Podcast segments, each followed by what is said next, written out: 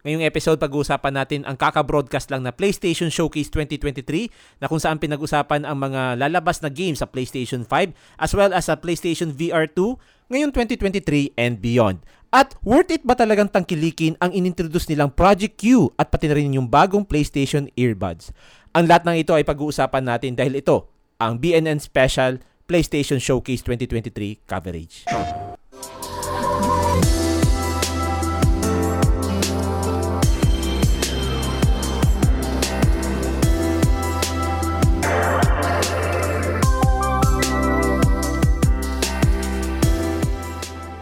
Kumusta up everyone at welcome sa BNN Special number 4. At muli kami nagbabalik ni Ate Cass. Ito si Tito Tej. Hi, Ate Cass right here. Okay, so hype check muna tayo Ate Cass. Ano ba mga pinagkakaabalahan natin ngayon? At ano bang, wait lang, ano yung naganap ngayon?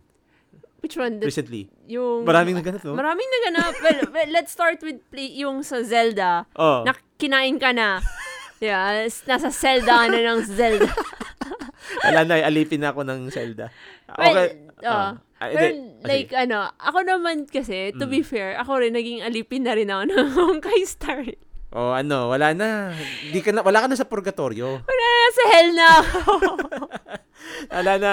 GG na yan. Pag ganyan yan, ah, kakainin ka ng sistema. So, paano yung Genshin mo? Ay, hindi. Na, naglalaro Mm. pa. I, I, I Okay. like to think of it as a palate Oh, cleanser. di, di ba may, kinaka- may nilalaro ka pa outside that? Oh yeah, nag-ano rin ako. Pero okay, okay Mm. let, let me let me clarify. It's it's a palette palette cleanser. Palet, palet. Hindi, hindi, yun cleanser. yung lala- palet, palet. Pun intended. Intend your pun. Come on. Hindi. di ba? Palet, palet. Hindi, okay, fine. Okay. Pero like, pag naghahanap lang ako ng, ano, ng, kasi ito turn-based, right? Ah. Uh, just, just ano, turn-based. So, pag medyo naumay na ako dun sa open world na action RPG, Mm. turn-based na muna ako dito. And then, pag medyo nag, naumay na ako sa medyo bagong games, doon na ako sa, sa alam mo, kasi it has the grind eh. Nag, yun yung pa, sa mga type ng games na yan. Pero like, pag naumay na ako sa grind, lilipat ako dun sa, ano yan, mag-retro. Ah, bu- buti na lang, ano, no? May auto battle yung Honkai, no? Oo nga, yun na nga eh. Ang the thing Tapos- is, na, kaya ko siyang i-multitask with other things. Y- yun nga, yun yung sasabihin ko. Sinasabay mo sa Genshin, I, I bet. Ay, hindi, hindi kaya ng ano. Di, Ah. I mean, okay. Oh, actually, kaya siya ng PS5. Kaya. Eh, na, just, just a few days ago, napansin ko, naggumalaw yung position ng DualSense ko. Nasa, Hindi, gumalaw lang yan ng mag-isa. eh, halata naglaro ka sa, ano, sa P- hindi, PS5. hindi. na- Naisog ko lang siya habang may inaabot ako. Oh, sige, sige. Benefit of the doubt. So ako naman, um, as mentioned by Ate Cass, ah, yun, ah, super absorb ako ng Legend of Zelda Tears of the Kingdom. Pero alam mo, napaka-confused ng ano ko ngayon, hype. Kasi alam ko kung naglalaro kasi sa, sa, sa Tears of the Kingdom, nasa Hyrule mood ako ngayon. Oo. Tapos biglang pumasok to si PlayStation Showcase. O, paano ba yan? Ah, tignan natin kasi syempre may kakain na naman sa attention natin. One month from now, Mm. alam na natin yung Final Fantasy 16 Mhm. darating. So naka-pre-order na ako doon. But uh, of course, ito nga, ito yung pinagtututukan kong game ngayon. Ah, Zelda Te- Tears of the Kingdom. Akala ko nga more than 50 hours na ako naglalaro. Oo. 35 hours pa lang pala. di, di pa ako masyado, well, marami na rin akong shrines. I think hindi ko nabilang yung shrines na na-visit ko at marami na din ako na-uncover ng mga ah, sky towers, sky view towers rather. Mhm. Um, but uh, of course, enough about that kasi yung episode na to hindi about sa Zelda. Ah, kung gawa namin ng episode to tingnan natin, no? So, most likely ah, pag-uusapan namin to in the in our ah, future, Future, episodes. oo. Oo. So, ngayon, let's dive right in into the topic. Pero I, I think wala naman tayong masyadong housekeeping ngayon, no? So, wala masyadong ganap. Mhm. So, we'll dive right away into the topic, which is yung PlayStation Showcase 2023, no? Mhm. So, um, before ka, before tayo mag-start, Ate Cas, no, magdi-disclaimer muna tayo, no? So, ikaw, may gusto kang disclaimer or bago ako? Ah, sige. Ah, just to let e- everyone know, ano, ano, kakabalik, actually, hindi, Hmm. ano, parang mga baguhan kami dito sa PlayStation ecosystem. Okay. Kasi, ay, yung pinakahuli kong nalarong PlayStation was like, 2 or 3, parang, pero like yung 3 medyo parang pahapyaw lang eh. More on sa 2 saka sa 1 ako na-expose. Magre-react sana ako doon sa PS3. Sabi ko, ha, nag-PS3 ka? Hindi, ano lang, yung mga nakiki, nakiki, Okay. nakikihiram, Nakikihiram. nakikigamit, Okay, okay. ang Okay. ganyan. So, yun lang naman. Mm, yun Okay. lang. So, just just to let you know, baka baka sa tingin nyo, ay hindi matagal na yun. Actually, ano, nung nung time na naglalaro ako ng ano, ng PS2 wala pa yan. okay. Dapat pala nagano tayo ng episode about gaming history natin, no? Para at least kilala tayo ng mga listeners I think natin. meron tayo dun sa pilot episode natin. Siguro. Pwede na rin. Oo.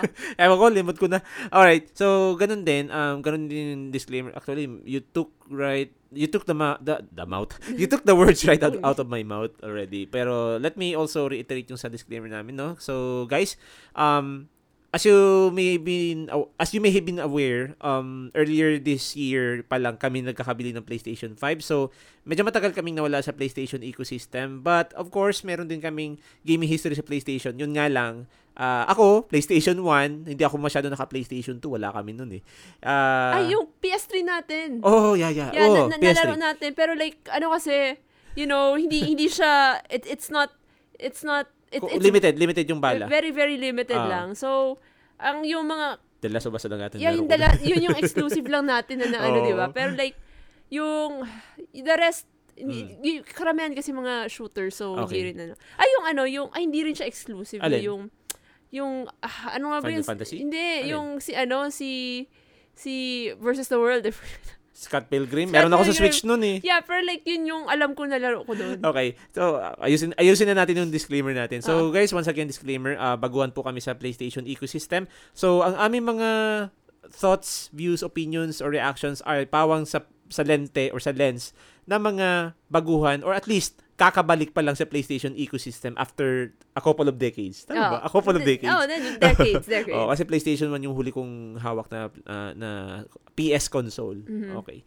So, ah magre-react tayo actually dito sa mga nilabas na mga games sa showcase, no? So, simulan natin to sa first na pinakita sa listahan, which is yung gawa ng Haven Studios, yung Ewan ko kung paano ko ipopronounce kasi Fair Games ang basa ko pero yung S niya dollar sign. Fair game dollars. Okay. Hindi, take it as S na lang. Oh, eh. sige. Ah. Anyway, fair, fair games. So, gawa siya ng Haven Studios. Actually, wala akong idea sa studio na to. Um, ang tingin ko dito, initial, of course, sabi ko, ah, shooter game, no? Shooter game, competitive. Actually, sabi ko nga, nag, nagva-vibe Valorant to eh. Although, if I remember correctly, wala siyang gameplay footage siya pinakita doon. Parang trailer lang, di ba? More trailer Oo, yata siya. Trailer lang yung, oh, trailer lang siya. Parang nakikita mo doon yung competitive side, two teams fighting each other, no? Oo. So, I, I I'm not sure if ito yung take or pa-correct na lang kami guys kung meron pa meron pang ibang competitive shooters apart from of course Overwatch. Oo. Ah ah, if meron pang competitive shooters na nalabas sa console na katulad nitong ano, ah tawag nito, Fair Games. Pero yun kasi yung reaction ko dito, sabi ko mukhang Valorant ang dating nito ah sa ano. So it will sabi daw dun sa announcement lalabas siya sa PS5 and PC. Malamang I think sa Steam to and Cross-platform ba? I wonder. yun yung ano ko, yun yung guess ko lang. Mm. So, yun yung reaction ko. Ikaw, Atikas, ano yung reaction mo dito? I mean, it's fun, pero I, I guess siguro, yung shooters and PvP medyo nag naglaylo na ata ako pagdating dyan eh. I actually thought it was a GTA game. Oh? Hindi ko, hindi ko alam, yung, yung simula lang, it's like, oh, what's this? Kasi it, has money involved. So, I, I guess iba lang yung me, re, natatanda ko sa GTA. Paano mo nasabing may money doon? Hindi, ko, di- hindi nag-register sa akin. Hindi, hindi. Kasi, like, ang ano niya, parang something about, ang, I'm trying to remember yung ano, yung sa trailer. Pero like, yung, they were talking about yung pera, something about Ah, stealing. okay, okay, Kasi okay. this is a heist game, di ba? Mm. Na, na may parang PvP. Ah. So, so I was thinking, ang na, na-connect ko siya sa GTA kasi yun yung, parang, parang yun yung pumapasok sa akin eh. Parang, alam ko, tanda ko nung pag nilalaro kami, it's something to do with, ano, well, committing crimes and and and money parang ganyan so so the con- concept yata dito is like stealing Mm. parang ganon ang Okay. PVP niya Okay, so yun. Um, pero siyempre, ah, yun lang. Actually, wala kami masyadong masabi dito kasi most likely hindi ko ito lalaroin. Ikaw. hindi rin Hindi ah, rin. like, medyo nag-chill Oo. nasa chill na akong ano eh I, I feeling think, ko nasa ano na age of just chill. chill games mga Oo. ganyan I think, I think this game caters more to the I don't know. Siguro meron pa naman tayong mga kaedad na most likely magpa-patronize nitong game na to kasi uh, Valorant is still a thing even for Oo. for gamers na nasa age bracket natin. Mm-mm. Pero I think it is oh, not our cup of tea. Mm. Okay, so move on tayo dun sa next na game. Actually, uh, of course, nagpakita si Jim Ryan, yung CEO ng Sony. Yeah. um, uh, I think yung nilabas nila is Helldivers, no? Mm-mm. So, yung Helldivers, uh, ano din to eh, PlayStation Studios din to actually. Uh, tawag nito, third person siya, at least hindi na siya first person. Although, di naman pinakita kasi dun sa, ay hindi, mukhang pinakita yung gameplay, third person nga. Oo. So, sci-fi themed siya. Ang ang vibe na nakukuha ko dito, kasi di ba, if you remember, parang may ad. Oo. Di ba may ad doon? Oo, oo. Actually, totoo dun sa ad. It's, it's, di ko alam, ang fun lang. It reminds me of, alam mo yung pag nag-recruit ka to Oo, war. Mga conscription type. Mm, yung, ayan, conscription yun. Ano kasi, ang, ano, ang, yung ganung ad, ang dating sa akin, teka, the fact na, may na may ganitong gimmick, it makes me think na may pagka-MMO yung dating niya. Pero, ah, granted, yung Helldivers 2, di ba Helldivers 2 yun? Ano Ah. yun eh? Ah, let, let me just, uh, may, I did a bit of research about this game. Kasi, ito, second installment nila to. Mm-mm. Multi-platform tong una. Oh, okay. Kasi merong Hell... Ay, tama ba? Ay, hindi, hindi. Nasa PC, sorry, sorry. Nasa PC, hindi siya multi-platform Oo. necessarily. Okay. Um, hindi ko siya na-confirm kung available siya sa Xbox. But definitely, na-confirm ko siya nasa Steam siya. Oo. So, yun. Um, but overall, ito yung nag-register sa akin. Sabi ko, mukhang MMO third-person shooter to ah. So, ikaw, Ate Cas, ano yung take mo dito? And it looks fun naman. Actually, med- hindi ko alam. I, I guess yung concept nila about, you know, being peacekeepers of the galaxy. Ah, and then, ah, ah. you know, then, then protecting the... I, I don't know, I guess siguro nasa face pa ako ng Mass Effect. Yun yung unang pumasok sa isip. Like, Minus the Will Bang Okay. uh, yeah, minus the romance. Pero like, which is like, it, Mm. it's interesting. Ah. Pero like, at the same time, I, I don't know, maybe wala ako sa headspace ngayon ng sci-fi. Tapos na-graduate ka na, kumbaga. Hindi, hindi Ay, naman di sa ano, hindi naman sa graduate. Parang na, nasa fantasy side ako. Kaya, it, it, it looked okay. It looked fun. pero probably not at the moment. Not at the moment. Oo. okay. Saka ano to, um, basing doon sa nakita natin sa sa trailer, Ah. gameplay kasi mostly yung, I mean, half of it was gameplay. So, uh, may nakikita kong ibang uh, characters or rather parang players. So, yeah, it gives off the vibe na multiplayer to. Not sure lang kung yung co-op versus na ano is, small scale lang or talagang MMO. But regardless, um I'm excited for players or gamers that are excited for this title. Um most likely ganun din. Hindi hindi ko dito lalaruin. Ah, pero tingnan natin kasi mahirap magsabi. Baka Ah. kainin ko I, I mean, eh, sa, alam mo sa to lang, Mm. in fairness dun sa trailer nila, Ah. ano ako, kung siguro nasa Headspace ka. space ako ngayon na nasa into sci-fi, baka kumagat ako dito. Lalo na Oh, yung t- sa display, maybe. yung, yung disclaimer dun sa ulan, no? Oh, yun, yun lang yun. Ay, ano siya? Hindi ko alam eh. Natutuwa lang ako. Ay, Ah. yun, alam mo na ako. Kila, pag ano, pag trailers na na-entertain ako ng trailers, I would give something a chance. So, ganyan. True, true, true. Okay, so yun, um, ano din siya, uh, lalabas din siya sa PS5 and PC. Pero I think yung una-unang Helldivers, yeah, same din. May PC din siya. Oh, ayaw nga pala, before I forget, kasi kung tama yung pagkakaalala ko, itong, yung unang Helldivers, siya yung isa sa mga, or baka isa, ay hindi, siya yung first Sony game na na-port sa PC ever. Oh, really? Yun yung naalala ko sa research ko. Oh. Natu- Natuwa nga ako. So wala pang wala pang masyadong established na na PC department ang ang Sony Studios noon. Mm. Tapos bigla ko, ah, okay. Huh. Ah, nice, nice. And anyway, so yun. So siguro move on tayo sa next game. Ah, itong Ascendant Studios na itong Ascendant Studios, hindi ko to kilala. I think this is a new arm ng EA. Yeah, I think so. Oo, kasi hindi siya familiar sa akin. So, yung game naman na present nila is Immortals of Avium. Ang dating nito sa akin is, ano siya, first person siya, pero instead na shooters, magic, parang magic, simulator eh. Oh, parang it's it's kind of like siguro if you're playing Skyrim but you know, naka first per lock ka lang sa first person. Pero ano siya eh, parang, tama ba? Parang compet, ewan ko kung competitive yun. I guess it has Or, ano, or, or single player siya. Hmm. Di, di ba sinabi? Pero Di, ganito oo. kasi, feeling ko, Mm. since this is EA, Ah, ay, it, it's very notorious for multiplayer Oo, eh. So, mu- feeling ko multiplayer. Multiplayer to. Hopefully, may single, ah, may Pero, single player siya. speaking of multiplayer, ah, kasi di ba they're using magic shenanigans doon? Oo. Or I don't know, may may gadget na magic, magical gadget si Parang- shenanigans. oo. So, sabi ko, ang unang pumasok sa isip ko, naalala ko yung yung Battle Royale na, yung nagsaradong Battle Royale na magic din, yung Spell Break, yan. Naalala ko Spell Break. Oo.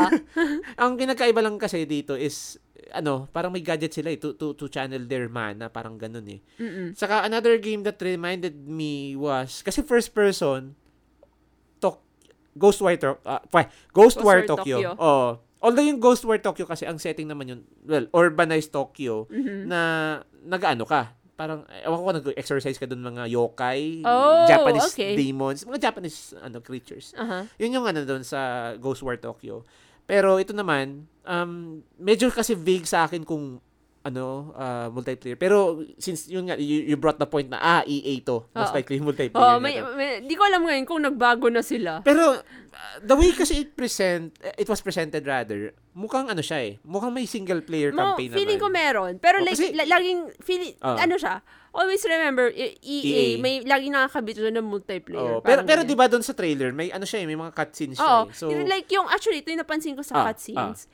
Feeling ko gu- gumagamit pa rin silang Frostbite engine kasi the way it was rendered, it just reminded me a bit of, uh, I think more on Andromeda eh. ah, yung Uh, and, Frostbite ba 'yun?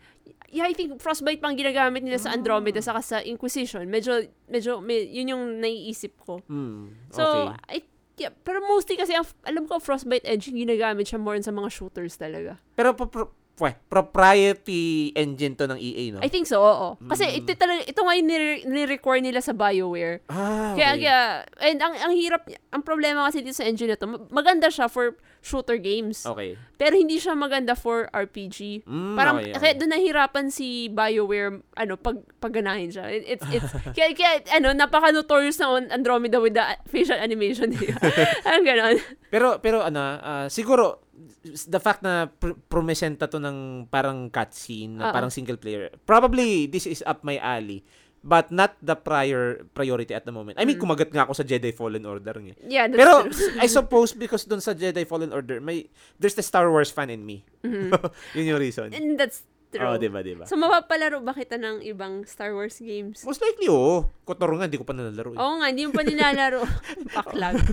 Yun nga. Anyway, so yun, lalabas tong, ano, ah tawag nito, ah Immortals of Avium sa July 20. Mhm. Alright. So yung next game naman na present was, ah actually, ano siya, develop siya ng one, hindi siya 505. 505 Games is the publisher. Okay. Ang nag-develop sa kanya is One More Level. Mhm. And, ano na siya, established na siyang game game series kasi uh, game, ano to, the, the game presented was Ghost Runner 2. Mhm. So, second installment siya ng Ghost Runner. Um, naalala ko, ito yung gusto ko mag-react kanina. Oo. Ito pala yung game na multi-platform. Available yung Ghost Runner na first game sa Nintendo Switch din. Really? Yes! Oh! I, I did a bit of Pero itong, itong to, sa, Most ano, likely sa PlayStation 5 muna. tapos i, ano, pero mag, ano siya, mag-multi-platform, you think?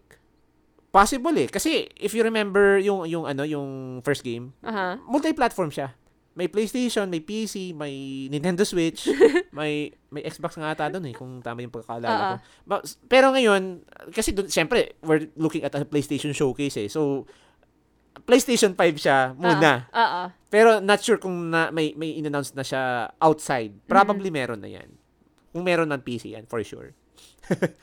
okay. So, ikaw, ano yung take mo dito sa game na to? It's first per, I, I- don't know. Siguro, paminsan parang, siguro nasa third person pa akong, na, yun pa yung ini-enjoy ko at the moment. Ah, ah, Kasi ah. parang hindi, hindi siya nagva-vibe sa akin. Okay. At saka, it, although it's a slasher game, so that's, Ah, yeah. di ba? Ito yung ito yung thing about this game kasi parang hack and slash first person F, Ah, FPP nga yung tawag first, eh. first person perspective yan. Yeah, first person. Ah, Oh, yun yun.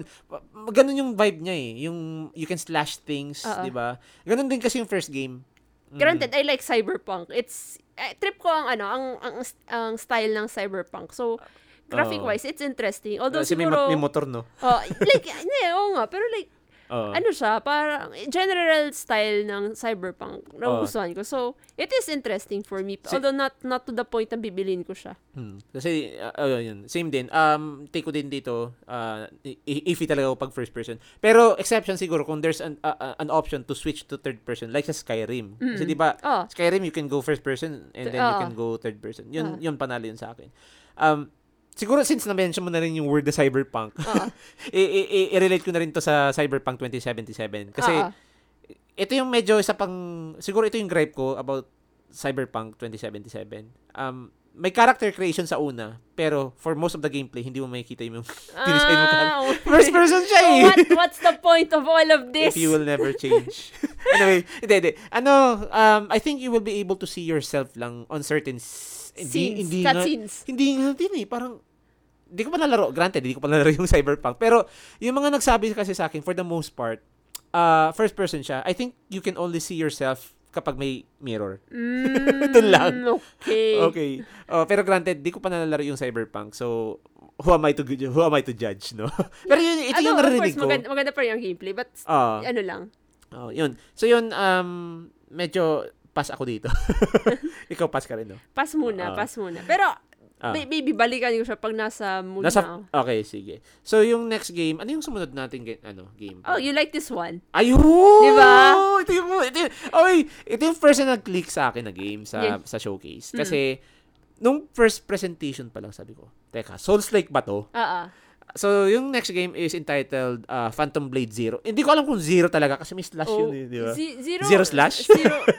Basta zero, Zero, yun. oo. Oh, Phantom Blade Zero. So, um, ang nag-develop naman ito is S-Game. Uh, isa din to parang, ano, bago. May Bago, ano siya eh. bago eh. Okay, may ano siya, may kakolab siyang studio which is yung Cruelman. Mhm. Cruelman Studios. Um, so, it's like yung dating niya, alam mo, ang, ang, ang reaction ko dito, um, Sekiro, se, wait lang, Sekiro, kasi Sekiro kasi yung, yung ano niya, yung traversal, may Ah. mga wall run, parkour, Ah, ah. um, Sekiro, Wulong, yun, Wulong. Ah, ah. Parang Wulong Fallen Dynasty. Tapos, yung itsura ng character, si Dante. Pero like, okay, ang, ang difference niya yata, may, may nabasa ako somewhere. Ah, ah, it's ah. like, it's not as fast-paced as Devil May Cry. I mean, hindi. Hindi siya, Hindi, hindi, hindi, siya, hindi siya ganun. Kasi Ah. ang, ang DMC, remember, hindi naman si Suzuki yung game designer. hindi, di ba? Pero like, yeah, pero ganun. Suzuki oh, pero like, Oo. pero ano kasi, you you play here as an assassin. Ah. Parang an elite assassin of this Mm. order thingy. Ah, ah. Parang ganon. So, kaya siguro may mga wall running. Nin. Oh, Di ba kasi parang as ninja? no? Parang shinobi. Pero, Pero- so it's giving me, uh, ano, a combination of Chinese and Japanese aesthetic. Yun nga. Oh, tapos ano, um I did a bit of digging dito sa sa at least sa behind the scenes nito. Ah. Um I, I think hindi nga din sa behind the scenes. Eh. I think may na-mention dun sa trailer ata na the way they choreograph the the battle animation, Ah, ah. talagang Pinag-aralan. Pinag-aralan. Saka may ano eh, yung, ala, may, isa- may attack animation kasi doon sa trailer na parang, it reminds me yung Chinese martial arts na, ala, ano bang tawag doon? Yung, yung may hawak na sword tapos para kang nag, di, di ko alam kung paano Ah, alin? tatawagin. Basta yung, di ba may Chinese sword, right? Yung ah. may parang or- ornamental Chinese sword. oo.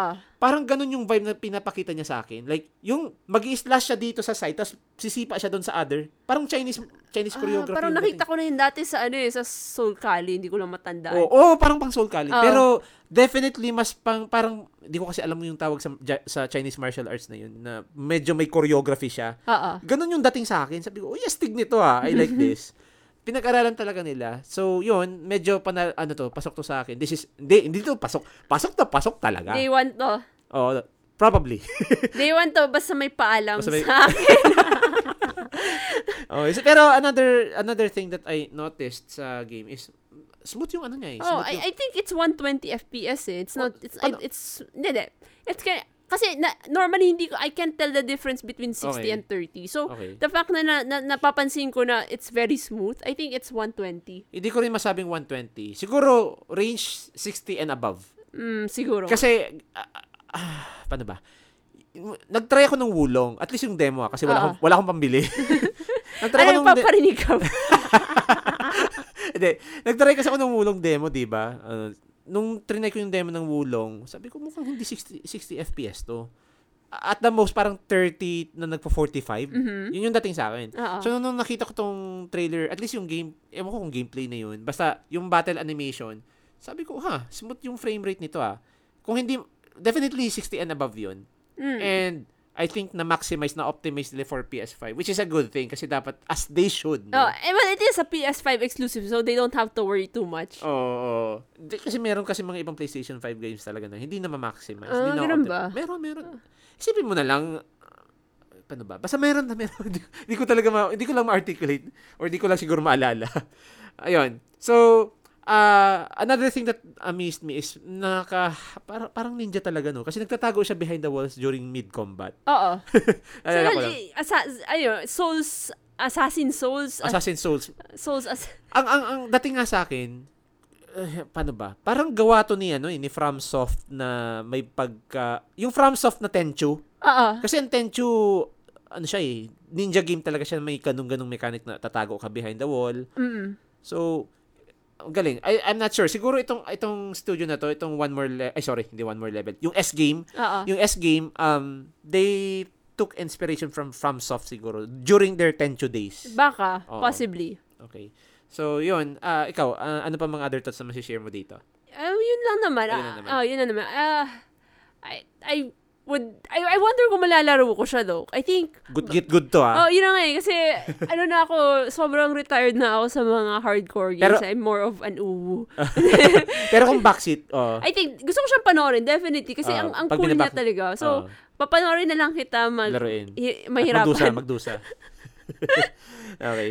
So, yun. Um, yung next game naman na present dun sa, sa, sa, sa, showcase rather, Ah. is yung Sword of the Sea. Oh. So, ito, indie game to panigurado. Kasi, galing to sa, at least, hindi sa creator. More like, yung, yung aesthetic feel niya, it shares the same aesthetic feel as yung Journey. Kasi, uh, they share the same, ano, uh, artist, si Matt Nava. Mhm. Oh. Yun, si Matt Nava. Now, ang take ko dito, parang another journey game na naman kasi ang if I remember correctly, dun sa dun sa journey, Mhm. ganun din yung gameplay niya eh, adventure siya. So, But is pero, it in on water though? ah hindi, Di- di- medyo deserto yung journey. Ah, yeah, yun, Or yun, in other yun yung difference. This one is in open water. so, nag- nagsisurf siya on Oo. open sea. I mean, Sword of the Sea, di ba? yeah. So, yun, um, napa, na ano lang ako dito kasi sabi, sabi ko, open world to. Ah, in fact, naalala ko lang din, no? Kasi, I think, it also shares the same aesthetic feel as yung Sky, Mhm. yung Children of Light, yung ano yung free to free to play na ano na game din na parang open world din. Ah, ikaw, ano yung take mo dito sa game na to? Sea Ako, of the Sea. nat- natuwa ako Ah. yung yung concept na yun. Una, o- tubig. For a change kasi na, nakakapagod na ang lupa na open world. Akala ko ba ayaw mo sa water levels? I mean, ayoko sa underwater levels. Okay? Kasi normally, nilalagyan nila ng giant fish na kang kainin. Eh, Alam mo na, ayoko nun. Nun. Di ba may tawag Napaka-creepy niya. Like, Di ba may phobia dyan? Yung thalassophobia? Thalassophobia yun. I, I don't know, I guess. Basta pero fear, like, fear of open seas, open pero like, waters. yeah, pero I'm guessing they, they meant as in yung when you're above water and not. ah, Pag nasa underwater, alam mo, yan, tanda ko lang. Thalassophobia yan. Ta, ta, ta- konting tangent. Okay. Um, yung sa Mario 64, may underwater level doon. Then remember that that that big fish na Oh. kumain sa kay Mario sa movie? Andun yun. Ah, talaga? Ang alam, I, I, I have a, rem- natatandaan ko andun yun. Parang, basta na, sobrang takot ako dun sa, sa, sa water level na yun. And ayoko siyang laruin na mag-isa sa Ma- kapag Ma- madilim. Mario 64, no? Mario 64. Sige nga, i-try ko nga yan. Anyway, so yun, um, yun yung, so wala ka naman thalassophobia. Wala naman. Pero ano, ano na siya. Actually, natuwa ako sa kanya kasi parang it's like you're riding a hoverboard. Hoverboard, surfboard, whatever. Oo, parang gano'n. So, that's a new mechanic na I haven't seen that before sa sa mga games. Oh. At sa mga games na nalaro ko. Ah, siguro, Interesting. siguro ito, um, granted, this is uh, parang pang Nintendo Switch game na to, no? Oo. Kasi yung yung graphics nga eh. So pero despite that, feeling ko hindi to yung hin- hindi ko siya lalaruin sa Switch. Most likely kung lalaruin ko man tong game na to, alam mo kung saan? PlayStation 5 na. Bakit? Trophies. Ah, Madali siya. alipin, alipin ng trophy. Hindi! Hindi, mas madali kasi siya. I'm getting the feel na mas madali tong i-platinum. Alipin. Hindi nga. Sige na nga. Sige Okay. na. Okay. So yun, um, so most likely papatulan ko tong game na to. Ikaw. Tingnan ko. I think makikiram na lang ako sa'yo ng bala. Wait, sa PlayStation 5 ko to, remember? Kaya nga. so, Ah. ibig sabihin ko, Hindi, ka makikiram ng bala. Makikilaro ka sa PlayStation. hindi, dahil ibig sabihin ko, Ah. like, ano ba to? Physical, digital? Physical. Physical. Ay, Yan ang, na. hindi, kung Hindi ko pa digital, sure. okay lang. Ah. Pero like, you get the idea. Yeah, yeah, yeah. You, you get the idea. Sige. Alright, so yung next naman na game na pinakita is Talos Principle 2. Mm-hmm. Basically, parang second installment to ng first na Talos Principle. Oo. Um, ano siya, ang, ang dating, well, ano na na-establish na kasi to, sci-fi ang dating niya kasi you have this sentient robot thing na Ah. android, parang android siya. Oo. no? Um, anong tawag nito? Yung The Talos Principle. Ito yung medyo na, ano ako dito, nahuhook, hindi naman nahuhook, more like, ina-attract akong i-try tong game na to kasi may pagka, ano bang, paano ba, paano ko ba to i-articulate? Philosophy. Di- yeah, may philosophy. Kasi, parang, nag, nag, no, nang, nung na, ano, yung na, narinig ko tong game na to, although di ko pa nalalaro yung first game, ah. Oo. So, I, I would most likely try to play that first game muna. Mm-mm. Is, the fact na, okay, sentient robots, parang, okay, naging year flashbacks ba ako dito? Hindi, kasi ano eh, parang, they're talking about sentient robots, Mm-mm. sentient, I don't know, humanoid thingies na, I don't know, it's a, actually, ang, ang gameplay nito is puzzles. Oo. So, parang you, you, you play as that robot thingy na humanoid nga Mm-mm. to, to solve puzzles. And at the same time, siguro may core, may ano to, may narrative. Yeah, narrative puzzle siya. Narrative na that tackles philosophy ng yung mga life and death, Oo. samsara, ganyan. Probably kay Nietzsche. Ah, I ganito don't lang know. yan. Oo. Ano siya, Han? Kasi since this is a um, Oo. puzzle game na, like a mind-bending puzzle. Oh, yun nga, mind Okay. bending. oo. Ay, kaya sasabay, might as well sprinkle in pa, ano, philosophy. Mm. That way, hindi ka makatulog. Saka, 4 konting, a.m. saka konting, ano, konting trivia. Talos kasi is a Greek word. Oo. Talos actually, kung, ay, hindi nga Greek word eh. Greek, ano siya, Greek, Greek mythology character. Mhm. Ano siya, siya, siya yung automaton, nakalimutan ko na yung, or, or- basta automaton siya sa Greek mythology, wherein parang may, sin, ano ba yung, ano nito? Siguro pa-refresh na lang kami guys, Me- medyo na- nangangalawang ng Greek mythology ko. basta ano siya, automaton siya na gawa sa bronze. Oo. Di ba pag aut- automaton, technically, machine, self-operating machine yan. Oo. So, yun, which by the way takes in- inspiration from that. And we have this game, self-operating robot ka, na sen- may sentience ka to solve puzzles, siguro to, to unlock the meaning of life. I don't know. Sige na. Bilhin natin to para pares tayong hindi makatulog. Alam mo yun, yung tipong, okay, sige, ma- ano na, 12 o'clock na, ano, may gana tayo, tapos nahiga lang tayo, nakatingin sa ceiling. okay. So, okay. Um, yung, uh, most, yeah, papatulang ko tong game na to. Alright. So, yung next game naman is, ang title is Neva. It's, As in, ano, hindi. Hindi. ano, um, basically, ang, ang vibe nito is story rich siya. Oo. Kasi, medyo may feels yung game. May, Yeah. Kasi may ano eh, may aso. Totoo. Ga- ano siya, parang, ewan ko, platformer adventure ba to? Eh, hindi ako sure ah, kasi yun yung nakuha kong impression, parang, parang side scroll, side scroll ba yun? Tama ba? Parang side scroll yung dating. niya. Parang ganun eh. Ah, ah, Basta ah, ano, in, indie game siya. Uh, in in case you're not familiar guys, uh this wa- this is a game that came from the creators of Grease. Basically, I'm not sure si Devolver Digital ba to? Kasi when I think of Grease, Oo. it's Devolver Digital. Yun yung naalala ko. Mm. So, yung malamang, uh, ay, oh, although granted, hindi ko pa, wala pa akong natatry sa mga laro ng Devolver Digital. Kasali na doon yung Cult of the Lamb. Hindi ko pa rin nabibili.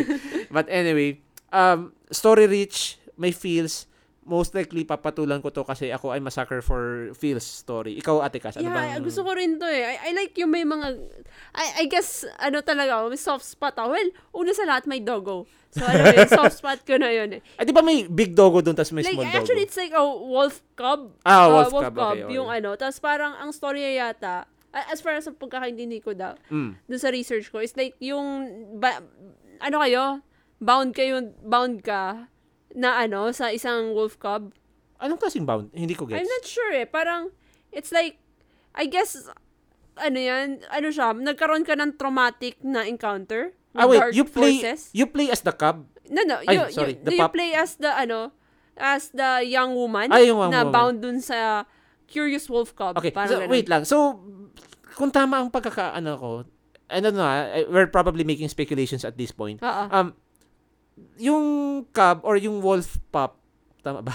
Ay, yung, Oo. basta yung small doggo. Oo. Okay, that's it. Yung small doggo, ah, as you play, sumusunod sa'yo. I think so. Parang ganun. Basta magkasama kayong dalawa. Okay. Mas maganda sana kung may ano siya, may mechanic siya na tulad dun sa Last, The Last Guardian, no? I don't know. I don't, don't make us cry. Anyway, so yun, um, ako pr- most likely ka, ah, papat, papatol ako dito. Ako Not rin. sure lang kung kung multi-platform to. Sa tingin mo multi-platform to? It does look like na pwede siyang pang multi-platform. Mm, I think it Hindi, kung hindi, ano, I'm probably, at ang tata- tataya ako dito ah. mm, PS5 and PC, wala nang Switch. seryoso.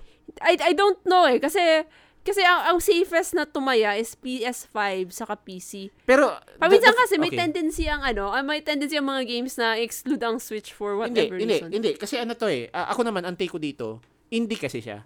Okay. Eh malakas pa ang indie market sa Switch eh. Mm, So, okay, most may likely, point ka, may oo. point. Oo. Oh, pero ako, ako mm, baka sa Switch ar suking Argentina. pero dito sa de- definitely I'll buy this on PlayStation kasi gusto ko siyang okay. Ano? Yun, na- yun na. Ano, sabihin mo, the T-word. The T-word. Yun na yun. okay. So, yung next game naman natin, I think this is your type of game. Oh, yes! Cat Quest 2. Okay. So, siguro, eh, papaunahin muna kita kasi mukhang excited ka. eh. So, anong take mo dito? I like cats. Like, ko lang sila na-appreciate kasi sa real world, di- hindi ako pwedeng humawak ng fur dahil allergic ako. I mean, pwede mo ako ma-expose pero not a very long time. Anyway, ang point ko lang is, it it's a 2D, 2D open world action Mm. RPG. Yeah, yeah. Where, I, actually, you can, ano siya, both play as a cat or a dog. Tapos may, Okay. ano siya, may, Ay, wait. May co-op siya, no? may co-op siya. You can play as a cat Mm. and a dog. And it's like, super adorable. This is, this is my kind of game. Yung, yung chill, chill game lang with Ah, cats. mm. And then, you know, they're making cat pants like the Puribian. Cat, ano yan? Pirate, pirates ba yun? Pirates of the Puri- Caribbean. Pirates of the Puribian. Ah. okay, say ka, sige. Pero like, ang nakita ko yata, it's already on Steam. Yeah. So, Makus, ma, ma- malakas yung loob ko na sabihin na marirelease din to sa Switch. Kasi, oh, mukhang, mukhang switchable siya eh. mm, ano siya eh, um, meron, yung, yung, yung previous na Cat Quest games nandun na eh. Sige. Um, siguro ba akong hintay, mm, tingnan Argentina. Ko, Ar- feeling ko, mag-Argentina ako. Just, Ah. kung i-sale siya sa, ano, sa suking corned beef. Sige. Oh, yeah. Nakita ko lang siya the other day. Ah, really? Yeah. Ah, sige. Yung two, sa tingin mo yung Most likely, pero since bago pa lang tong Pirates of the Caribbean, most likely, give it a few months? Mm, I don't know. Yun, yun yung dating sa akin. sige. So yun, um, this is coming 2024, next year. Ni, makaipon ako. For the Argentina. For the Argentina. Alright, so yung next game naman dito. Ito yung medyo natuwa ko. Ah, correct. Kasi, eh, ewan ko ba yung, iba yung rinig ko sa game na to. So, uh, this is a game by Square Enix. Kasi, ito ah, I think Square Enix is starting to to enter the the, the multiplayer battle royale Oh. thing. Oo. Granted, nagpumalya yung yung ano nila, yung Final Fantasy VII, The First Soldier. Pumalya yun. Technically, ano? Oo. Wait, yung DCG, ah, hindi, Hindi, hindi, hindi, hindi. Local yun. Oh, local. Ano, an- nagsisimula na sila talaga sa multiplayer na parang battle royale. So, yung game is entitled Foam Stars. Again, Foam Stars. so, ang ako naman, react ako din ng mabilis, no? Ah, first na nakita ko, sabi ko, web shit ba to? Kasi mukhang anime yung Oo. character design. Pero hindi naman siya necessarily anime. But I suppose this is Square Enix we're talking about here. Ayan, Saan nagmum- ba siya mako-compare? Hindi ko, hindi ko ma-explain eh. Pero it's rin. not, it's fusion not, fusion siya ng West and Japanese anime. pero saka hindi siya, ano, hindi siya yung type ng, alam mo, yung Final Fantasy. Hindi, hindi, hindi. Hi- Wala sinumura dyan. Oo nga, thank God. okay. So yun, um, ang dating nito sa akin is Splatoon. Kasi Yeah. they're, they're literally shooting soap bubbles Instead everywhere. of ink. Uh, ano siya, hindi ko masasabing party game.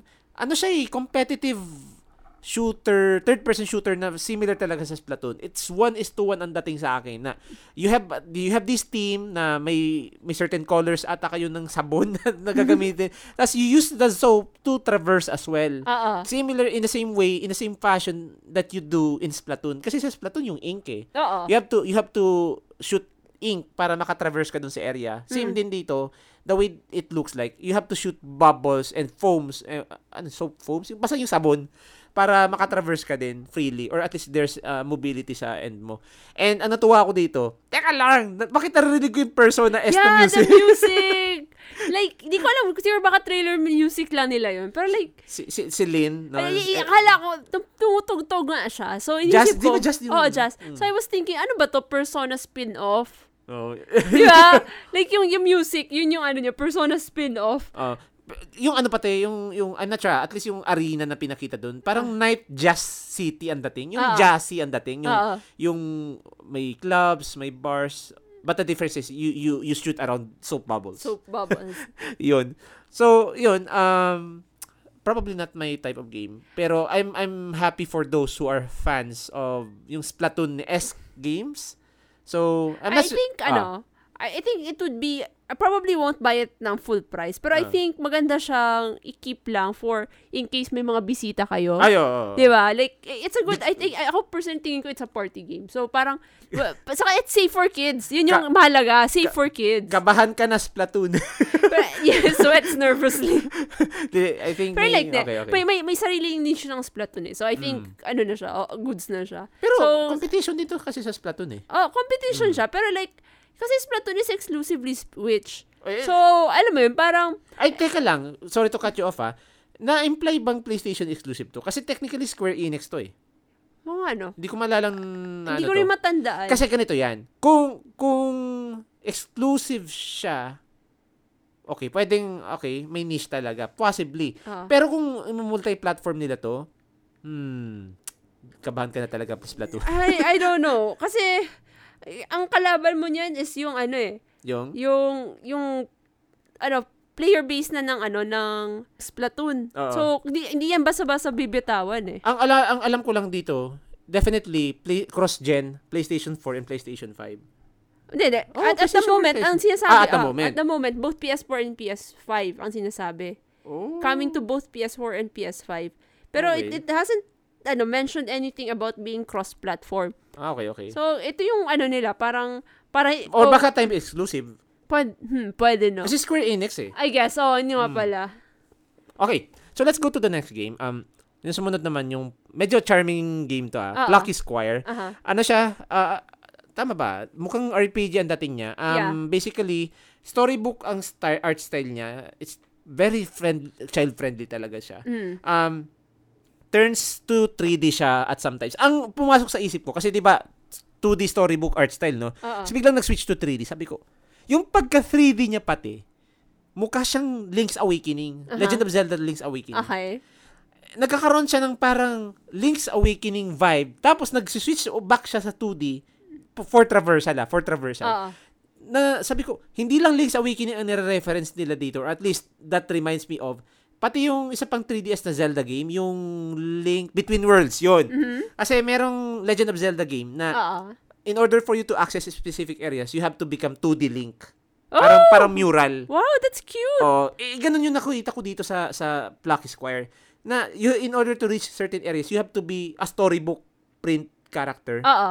Ganun yun. Sabi ko, okay ha, galing, magaling to ha. I'm, I'm, I'm, hmm. Ang pagkakaintindi ko nga this. sa ano, sa concept niya, it's like originally talaga storybook characters kayo and then you yun nga. you go you go out to the real world. So Bigla parang siya nag-switch sa 3D. So nabigla ako nagti-3D dun, siya eh. and then nag pag, parang babalik ng 2D. It's like I I guess it's something interesting kasi it's it's something new na hindi ko pa nakikita sa personally ako ako as, as far as yung yung mga nalaro ko, hindi ko pa siya nakikita. So, yeah, Okay. ano siya. You should you should try uh, although I- I'm not sure kung paano mo matatry pero you should try Legend of Zelda Link Between Worlds. Sige, ilagay natin yan sa backlog. Oo. Yun. Lalaroin mo ba to in case? Ay, gusto ko siyang subukan. The, the Plucky Square. Oh, gusto ko siyang subukan. Ma- Natutuwa ako eh. Eh, I think pag yung if if maganda yung style niya or Okay. it brings something new, Mm. gusto kong i-try. Ah, sige, sige. Alright, so to, uh, on to the next game. Ang title is Tear Down. Actually, Minecraft ang pumasok sa isip dito. Um, hindi ako, granted, hindi ako nakalaro ng Minecraft ha. So, wala akong masasabi. Wala ako sa tamang lugar para mag-comment kung ano yung game. Pero, um, it turns out na may pagka first person. Kasi may nakikita akong short clips ng Minecraft na may pagka short, may pagka first person. Mm. Yun nga lang, ang nakita ko dito, instead na yung pickaxe, kasi Oo. pickaxe yung nakikita ko sa Minecraft eh, baril. First person shooter siya bigla. Mm, baril, oh, baril, Mm. yeah. Pero ikaw, I'm not sure kung may nakita kang footage. Sa Minecraft ba, may first person shooter? Actually, wala akong natatandaan. Diba? Ay, although, hindi ako masyado Minecraft. It's more like, na, nakikita ko lang siya sa YouTube. It's being used as, Ah. as a footage. Pero Ah. like, hindi hindi ako nakababad, hindi ako nababad sa Minecraft eh. Oh. But it, it, yeah, nung nakita ko yung unang tra- yung trailer niya, yeah, unang pumasok ko is yung style niya is, ah, Minecraft. Minecraft talaga, Oo, kasi tas, pixel ah, 3D. Oh, tas like, it's a sandbox puzzle action Oh. game thing. Ah, action siya. Sabi ko nga, yung pagka-action niya, sabi ko, teka, you're literally busting things out na may kotse, babanggain mo to. Ano ba to? GTA? GTA na- the G- Minecraft GTA. Oh, I don't know, I don't know. Kasi may, may nakita pa akong helicopter. So, yeah, we see, literally tear down talaga siya. You, you destroy things. I think ito yung satisfaction ng game na to. And sometimes nakaka, ano, nakaka-enjoy rin kasi when you Mm. just tear things down. Oh. Pero personally, pas ako dito. Ikaw. Mm, probably not in the current heads. It's interesting pero prob hindi ngayon. Okay. Now we go to the next one. Ah, dito tayo nag-ingay. Dito tayo nag-ingay. Ah. Pero ako ha, bi- discla- okay, mid mid disclaimer. Hindi ako naka-experience ng Metal Gear. Mhm. So, butas to sa resume ko. Mhm. Pero definitely excited ako maglaro. Matagal na tong nasa listahan kong Metal Gear series. Oo. Ah, siguro di lang kasi talaga ako nakalaro. Kahit may PlayStation 1 ako noon, hindi ako nakalaro ng Metal Gear kasi di talaga kami nakakahanap ng bala ng Metal Gear nung time Dito na yun. sa Naga, no? Oo, hindi. Kahit na yung, sabi natin, yung maghahanap ka pa ng paraan, you know what I'm talking Ah, about. the- the Hindi, oh, the ways. Hindi ko na siya, or, or hindi, siguro nung time na yun na may access na ako, wala pa ako sa tamang headspace to try it. Pero, since, ah, ano to eh, this is originally a Kojima creation. So, Mm. I I ha, I am taking interest talaga dito for a long time. Yun nga lang, sobrang daming nakapilang backlog. So, pero tuwang-tuwa ako dito. Why? Um, na-release yung, or at least na-announce dito sa PlayStation Showcase, yung remake ng Metal Gear Solid, I'm not, oh yeah, Metal Gear Solid 3 Snake Eater. Pero yung presentation nila dito is triangle. Di ba triangle? Delta yan? Oo. Parang Delta eh. Metal Gear Solid Delta, Mhm. Snake Eater. Te- Technically, pag sinabing triangle, 3 yan eh. So, I assume this is Met- MGS3 remake Oo. nung nakita na nung nakita ko si Snake, ah shit, another remake. Talagang I'm not sure. Ah, talagang bumabawi ngayon si Ko, si Konami, si Ko- Konami rather Ah. si Konami. Ah, granted, wala na si Kojima, pero yun, um I'm willing to give this game hindi, talagang dito na ako magsisimula sa Metal Gear. If I'm going to dive into the Metal Gear series, I think itong MGS remake nang itatry ko. Kasi may nakapagsabi sa akin, um, ito daw yung origin story ni Solid Snake. Ikaw, tama ba yung recollection mo? Is Wait, the- ah, alam mo kasi, Hmm. ganito yun ha. D- disclaimer guys, hindi ko nalaro personally ang ang Metal Gear Solid. Okay, okay. Ano, but na-experience ko siya through backseat gaming. Ah, Kasi, yung pinsan ko, Mm. nag, nang one, bali, nagbisita kami sa Manila, tapos naglalaro siya niyan. ah. Anyway, pero, Mm. natatandaan ko yung, em, yung itong Metal Gear Solid 3. Oy, spoiler tayo ah. Spoiler free ah. ah, yeah, so spoiler free. hindi, hindi, hindi ko sabi. Basta, Ah, yung, yung ending niya is sobrang ganda. yun na yun. Ah, yun na yung masabi ko. Sobrang ganda. Na, kahit ako, na hindi ko gets yung entire story, na, na nakatuto ako. Sabi ko, "Ooh." Okay. And then, oh. Kasi ano, um ako ah, at least hindi, hindi naman siguro ako spoil kasi may nakapagsabi lang na super ganda daw talaga ng ending. So spoiler without context. Pero because of that, I am taking interest na talaga dito. Hmm. So, Ah, na, Mm, ano ko siya? Yung, yung GBA version pala. ay yung ano top down? Yeah, yung top down. Nalaro ko siya. Pero Ay, hindi ko siya natapos. Pero ano, teka lang.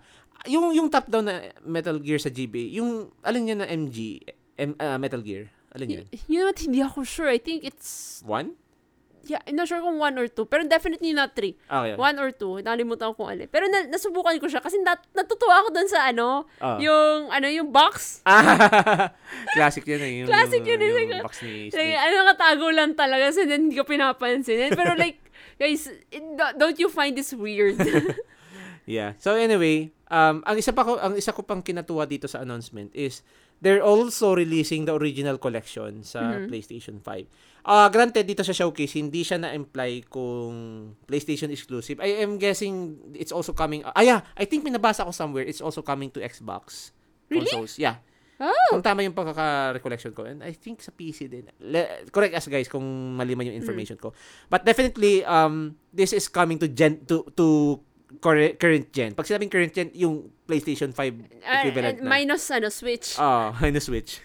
Hindi, ano na daw, eh, behind behind gen na hindi, daw yun. yun na, minus Switch. Hindi, kaya nga, eh, Switch is no longer Hindi na siya, hindi na siya Yeah. current gen actually. Ah, nga pala. Okay. So, yun. Super excited ako dito. Uh, this is the... Uh, and siguro ito yung magiging entry point ko to the Metal Gear series. Mhm. Kasi, yun nga, sabi ko nga kanina, ah, ito na yung, ah, o- ito daw yung origin story ni, ni Snake. So, why not? Di ba? Excited ako. Super excited ako. Yes. Okay, so let's go to the next game. Um, ito, ah, the next game was, ano siya? Ang title niya, Towers of, paano ko ba ito pronounce? Asgaba? Ah, as, ah, Ashaba? ah, As, as, Asgaba. Yeah. Okay. So, ako, napareak ako dito kasi sabi ko, Zelda.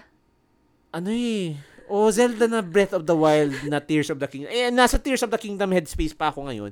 And nakita ko yung paraglider. Tapos ano, um, apart from that, may nakita pa, ang, ang what amazes me is may pinakita doon na parang as you, as you traverse the environments, may mga gigantic creatures ka dito. It's like at, a, a fusion between Zelda open world games saka Shadow of Colossus.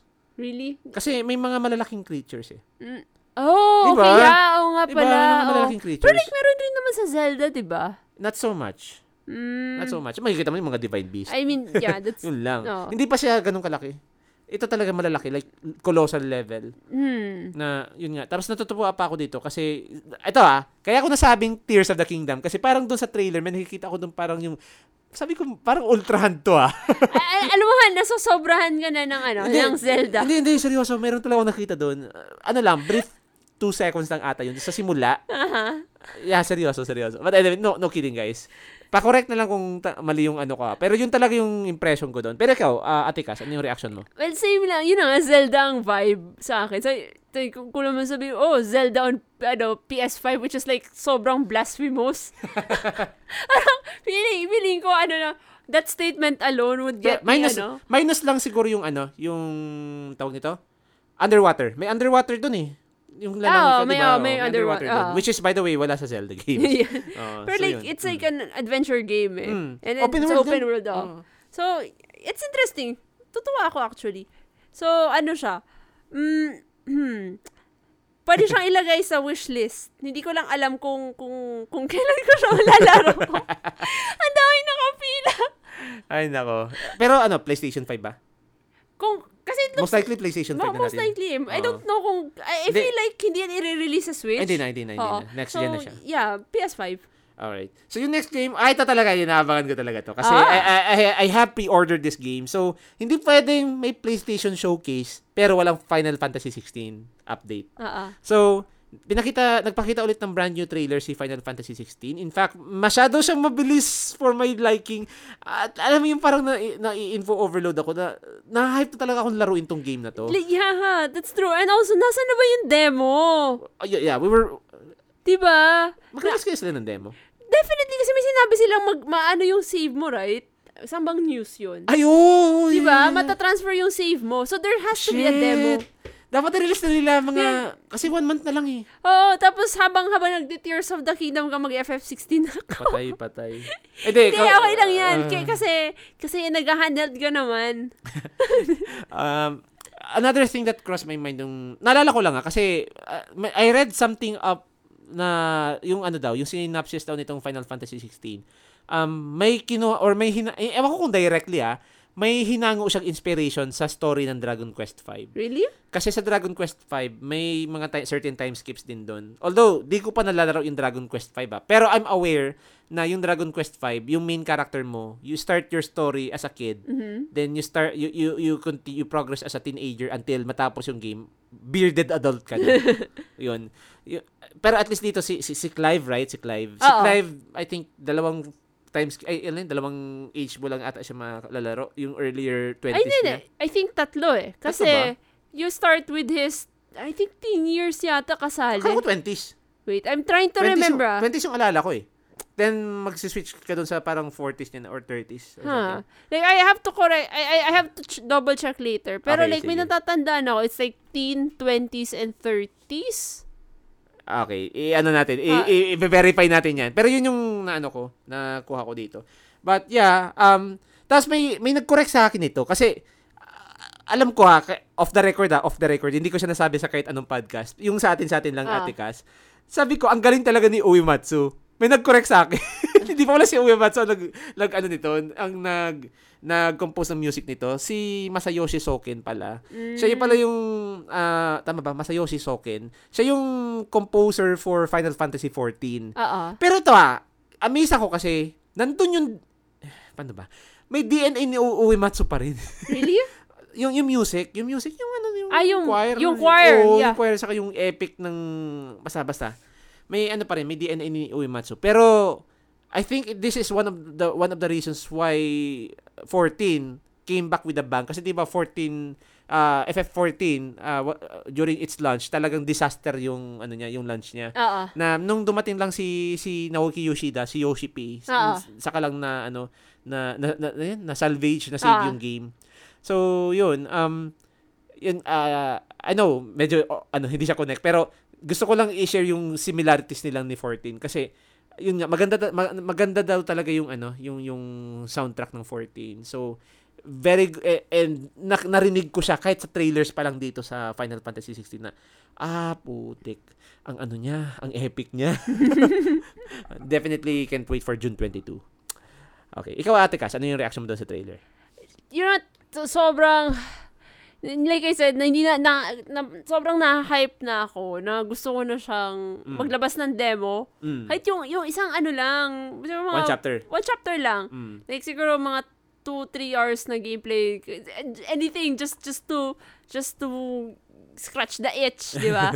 like, saka also, yung Mm. ano, di ko alam, may mga bosses doon na familiar sa akin. Ayun, yung, yung si, Si- si, yun? Sino yung- sinabi mo? Yung, yung nag-bosses na Nathaniel Howe sa, Sa Dragon Age. Sa Dragon Age. Ah, so, oo. so I, I don't know how to, ano, how hindi, hindi kaya si Sidolfo, si Sid? hindi ko alam siya yun eh. Although, wala, like, nagnara, nagnanarrate lang kasi Oh, hindi mo nagnarate, yung boses, oo. so hindi ko masabi. Pero like, nung pinapakinggan ko kasi the way he speaks, mm, yeah, na, na, na, I don't know kung guys yung napapansin yung parang speech pattern ng isang tao, parang hindi siya nawawala. nakike- nakikarry na- over siya. Nakikarry over siya. Like, even if mag-try siya ng different accent, Oo. andyan pa rin yung speech pattern. So, so yung familiar to. I- Either kapareho nyo lang ng, ano, ng, or they have, they have a similar speech pattern dun sa VA ni Nathaniel Howe, or baka VA ni Nathaniel Howe, which is- I am, I am so excited for. okay. So, yun. Uh, I think all good na tayo dito sa FF16. Siguro, wag na nating Mm-hmm. I babalan think- kasi baka mawala na yung hype natin. Alright, so let's go to the next game which is yung Alan Wake 2. Ah, ito yung next installment sa Alan Wake series which is by the way uh, gawa ng Remedy Entertainment. Remedy if I'm not mistaken, siya yung gumawa ng Control. Mhm. Oo. Ah, yung ano naman, yung Remedy, ay Remedy, yung Alan Wake, this is their take on Resident Evil survival horror Oh, okay. yung uh, Alan Wake. Ah, may Alan Wake remastered nga eh, which is by the way, originally kasi yung Alan Wake, parang if not I'm if I'm not mistaken, 2020 ah 2020, 2010 or 2012 yung re- eh, first release nung first na Alan Wake game. Mhm. Wi- ah, which is um na-release siya sa PC. At least yung PC yung alala ko, di ko maalala yung other platforms. Oo. Pero na-remaster siya recently, I think 2019 ata 2020. 2020, sorry, 2020. Tapos meron siya sa Switch. Aha. Yun nga lang yung sa Switch, sobrang basag yung performance na I think Ah, how bad? basta hindi consistent yung frame rate. So, if you're going to try the remastered version, uh, I suggest you play that on the stronger platforms. Mhm. PC, PlayStation 4, yan, mga ganun. But, uh, ikaw, Ate Cass, ano yung reaction mo dito sa Alan Wake 2 nung nakita mo yung trailer? I mean, it's as, it's giving me psychological thriller vibes eh. Parang talaga? mga horror investigation. Parang ganun yung vibe niya Kasi di ba may FBI, no? Oo, parang ganun. And then, ano, di ko alam kung ex- Okay, it's reminding me a bit of Last of Us, but not not in a sense na ano, it's yung narrative, hindi narrative. Hindi, narrative. it's more like yung gameplay and then, eh, yung pinakitang parang game, I, I guess gameplay footages yun. Mm. And then, Mas fast-paced siya daw sa The Last of Us. Mhm. pero like yung, yung, ay, ano ba ta, interactive game? Hindi, hindi naman yun yung term eh. Mm. I forgot. Basta parang it's gen, general feel lang ng gameplay niya is Last of Us. Oh. I, I, Di, yung impre- kasi ang The Last of Us masyadong, masyadong maraming low time eh. Wala masyadong infected. oo nga, oo nga, pero like, yun, eh, okay, ganito. Mm. Yung, yung, yung faster, Version. ah, faster areas, faster parts ng Last of Us. Sabi na lang kaya natin na Resident Evil. Hindi, kasi, hindi ko, ganito kasi yan, hindi ko pa nalalaro ang Resident Evil. Ah. So, hindi ko masabi. mm, okay, Ah, okay. kaya, yun yung closest na papasok sa isip ko, Last of Us. Granted, hindi ko pa nalalaro yung mga yung mga remakes ng ano RE. So mga backlog ko pa rin sila. Pero nakikita ko yung mga gameplay kasi lalo na yung RE4 remake Ay, recently. nalaro mo yun sa ano, yung sa 3DS? Yung ano, Revelations. Yun. Ah, Okay naman. si- similar. Mas fast-paced yung mga remake. Ah, yung yung yung general feel ng Revel- eh, Revelation, yung Resident Evil Revelations, um para siyang yung classic na RE4 sa GameCube. oh, Ganun okay. yung vibe niya. Oo. Hindi siya as fast-paced, but it's not yung junky. Mhm. Kasi yung original na Resident Evil, tank controls yun eh. Yung Ah, wala, yeah, yung naka-straight lang naka-straight, yung... ah. naka-pre-rendered yung backgrounds, tapos yung yung character mo, papaikutin mo pa, Ah. tapos papatakboy mo, tapos papa ano yan, papaharapin mo sa kalaban bago mo babarili, tapos Ah, tataka- the good old ka. days. At least the, hindi na the ganun. good old, ano, Diba? clunky camera Oo, days. yun, yun. Grabe yun. Anyway, ay, at least hindi siya ganun. Ito yung Alan Wake, it follows naman yung, ano, yung modern RE uh, perspective. Oo. Na over the shoulder. Oo. Okay. So, ah, probably papatulan ko to, pero siguro I have to play the first game muna. Hindi ko pa nalalaro ang Alan Wake. ano pala yung release nito? Sa October 17, 17. no? Ah, Oh, sa October kalimut- 17. Kalimutan ko sabihin yung release date.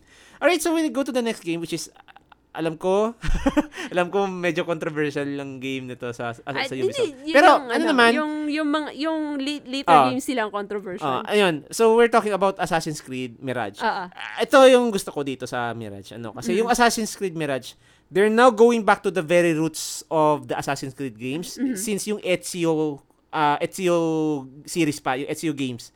Kasi they're not they are now going back to the formula na may stealth. Oo. Stealth talaga yung stealth, kill, assassinate, Oo. um, hide, ganun.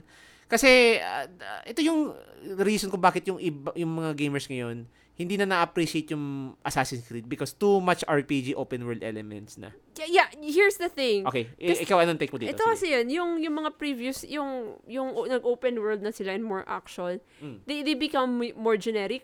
Yun nga. Di ba? So, ako nagustuhan ko to kasi ito yung nakikita kong Assassin's Creed talagang. As in, yung tumatak sa akin na nakikita kong gameplay na Assassin's Creed. May tanong ako, nalaro mo ba to? Hindi. Hindi. But it's more like, ano siya, ah nakikita ko yung mga footages. Okay. And, and sabi ko, ilalagay ko to sa backlog ko, eh, which hanggang yung backlog pa rin. ah, yeah. Speaking of which, um, konting ano din, ako magiging honest ako, hindi ko pa nalalaro up until now ang mga Assassin's Creed games. Pero, more of a backseat gamer kasi ako before nito eh. Nakikita ko siya sa mga friends ko. Um, ba- back then kasi di ko pa siya, wala pa ako sa head- headspace. Hindi ko na-gets kung bakit, bakit mo kailangan mag-stealth? Patayin mo na, para-para na. Yung pala, ito talaga yung core mechanic ng game na to. Ang Oo. nakakatuwa dito sa Mirage, di ba yung isang part dun sa ano? Ay, yung sa- tatalon ka? Yung tatalon sa may parang mga areas na ano, yung ito yung be- mga places na pwede mong I-stab i-assa- or oh, assassinate. assassinate. Parang ano, may choice ka kung saan ka puposisyon. Oo. para i-assassinate. Kasi 'di ba as, as, as an assassin, pag mali yung positioning mo, ma-identify ka kaagad ng mga Oo. yung mga situated na guards. Oo. So, yun yung vibe na nakukuha ko dito. May may ano siya, eh, parang yung may momentary pause, tapos pipili, ewan ko ha, pipili ka ng spot to assassinate them effectively and silently, which is amazing, 'di Oo. ba? Y- Yeah, it, it's it's cool. Ang tuwa ako dun eh. Ag, yeah, that's why it's called Assassin's Creed, not Mercenaries Creed. Di ba? Kasi eh, yun, yun, nga, yung, yung lalo na yung ano Valhalla, yun yung talagang notorious sa Valala. Oh, Valhalla. anyway, ay by the way, may release date ba to? Ah, Yung yeah, Assassin's it's Creed? ano, it's October 12. Ah, October 12, yung Assassin's Creed. No? Oo. Alright. So, yung next game naman, I think this is also one of your games. So, ikaw na nito? Yeah, it's another cat game. It, it's it's a Revenant Hill. It's another cat game. Cat game. Ay, of course. Of course. Natuwa ako dun sa music niyo it's French. It sounds very French. eh, accordion eh. Mm. And, eh, tapos, ano siya, it, it feels, it, it's giving me stray vibes na naka Mm. 2D. Pero ang story, So, adventure siya. oh, adventure. Okay. Pero, like, it's, gi- ano siya, hindi ko alam eh, kasi ito yung naba, ano, I tried looking it up. And it, it's somewhat life sim-ish. Hindi siya na-imply dun sa ano ah, sa trailer. Kasi yung, yung tinitingnan ko yung trailer, mukhang adventure, Oh, mukhang- platformer. oh. Kasi di ba nagsa-side scroll yun? Oo, pero like, nung nag, edi sinerge ko na what, what is this about. Mm. So, apparently, you play as this cat named Twigs. At Twigs yung pangalan niya? Ah, yung Twigs. Ah, okay, okay. Tapos, ano siya, parang you, f- you have fallen on hard times. I think nag-burn down yung tinitirahan mong barn house. Parang ganon. And then, and then you're forced to do odd jobs to pay the rent. Pero di ba, you, you played, ano, yung, yung pusa dito, ano ka, parang familiar ka ng isang witch? Parang you're going to, ano eh, hindi, hindi, not necessarily eh. Kasi ang pagkakaintindi ko, parang you have to climb up the corporate cat ladder Oh my God! become a licensed family, fully licensed family. I don't know, that's, that's Teka, naglalaro tayo ng games para maka-escape sa corporate life. Bakit tayo Hindi, nandito? hindi naman. Parang, it's, it's, the, it's the cat's dream job, apparently. I'm not sure, ah. Pero like, yun yung na, nakukuha kong, ano, yun yung nakuha kong info. Kasi na-curious nga. ako, Which is like, I'm even more curious now. Kasi, sabi ko, oh, this is depressing. Just like mine. Pero itong itong nag-develop itong game na to, hindi ako familiar dito. Finji, no? oh, I think, this is a new IP. may ginawa na yata sila before, although hindi ako, Parang, parang, okay. parang, pero first time ko narinig Oh, yung first time ano. to. Ako naman ang take ko dito, same din. Yun nga, parang adventure side scroller. Yeah, it gives me the stray but in 2D side Oo. scroll. Sana walang speedrun. hindi, hindi. Sa ano naman siya eh. Parang more, may, ang alam Ayan ko, na, life sim, life sim. siya. So may, I think Mm. you can also plant, plant crops. Parang may nabasa akong ganun. Mm. And then, it looks fun. Ah, I, I would. I would love to play this. Although, not, not entirely a priority, but I would, I would definitely put that on PS5.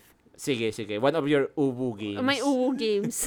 Okay. So yung next game naman, ay ito, medyo medyo napakagat ako dito. Although hindi ko siya nakasali, hindi ko siya nasali dun sa ano, dun sa yung post natin uh, a while ago, no? Yung this is developed by Psy Games. Basically, Psy Games um ang, ang familiar ako nila ginawa nila yung mobile game na eh, pinublish ni Nintendo.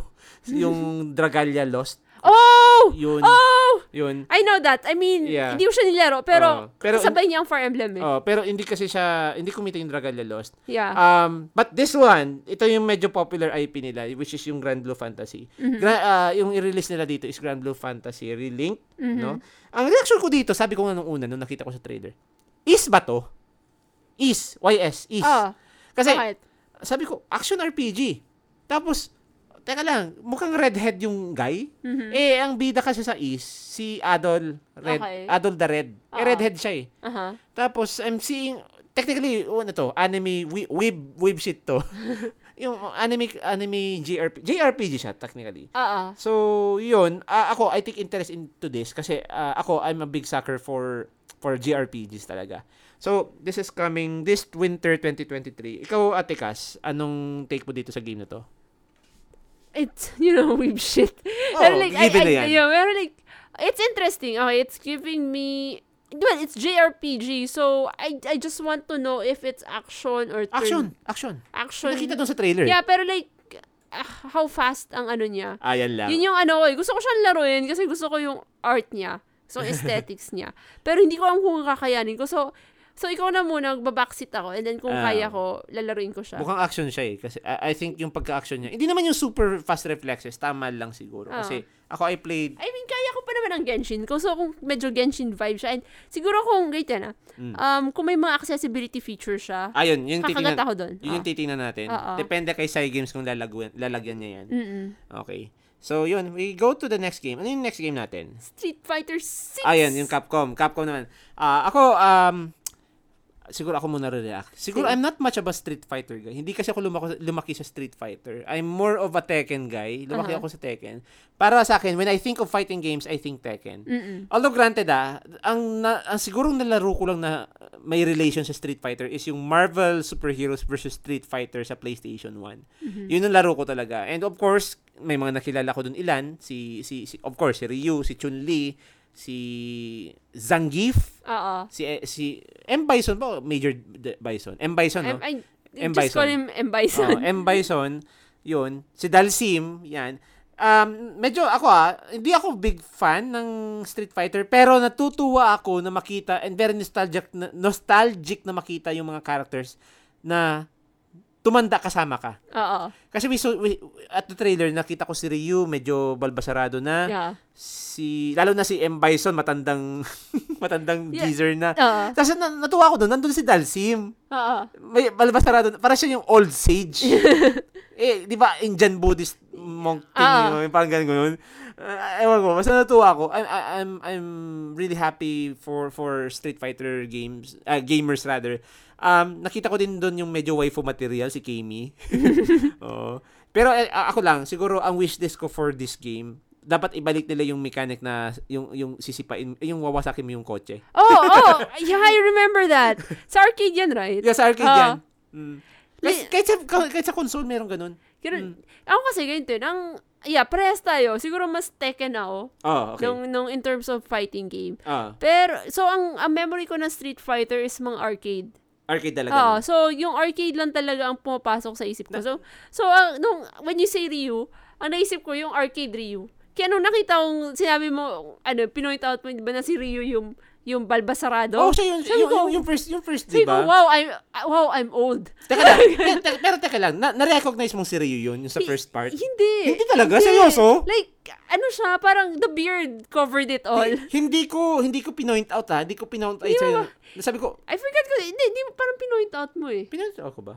Parang oo. Sinabi ko lang. Ay, di ah, ko kung, or ano, ba, baka may ibang nag-point out. Basta, Okay, okay. Ah, basta pero na- definitely si Ryu yun, yung, yung itim ang balbas, balbasarado, itim, oh. Oh, pero like hindi hindi siya nag-click sa akin because of the beard. Kasi, Kasi the, matanda na nga. okay yun na. But you know, the Ryu I remember is the arcade days. Oh, bata ba? pa siya doon. Oh, basta ano hindi ko nakilala si M Bison. Oh, si M. Bison M. talaga. Si M. Bison talaga, ano na, parang, ah, paano like, ba? like old man talaga. Old man talaga. White and everything. White and everything. Oh, pero like, it's like, but he's still na, evil. na parang, nung nakita, nung, I think, hindi ko ikaw or someone, eh, but I Mm. think ikaw, Mm. yung pinoint out mo, si M. Bison, sabi ko, really? Oh. He's still alive? Ilang beses ko pa siya nireplay na, oh, yun, si M. Bison talaga yan. Hindi, kasi, I'm sur- I'm actually more surprised na buhay pa siya. yeah. Pero, ah, ang, oh, ako naman napareha ako doon kay Dalsim. Mm. Si Dalsim. Sabi ko, kilala ko to. Ito yung nabu- bumubuga ng apoy, tapos umahaba yung limbs. Yoga fire, yoga fire, yoga flame. Ayun.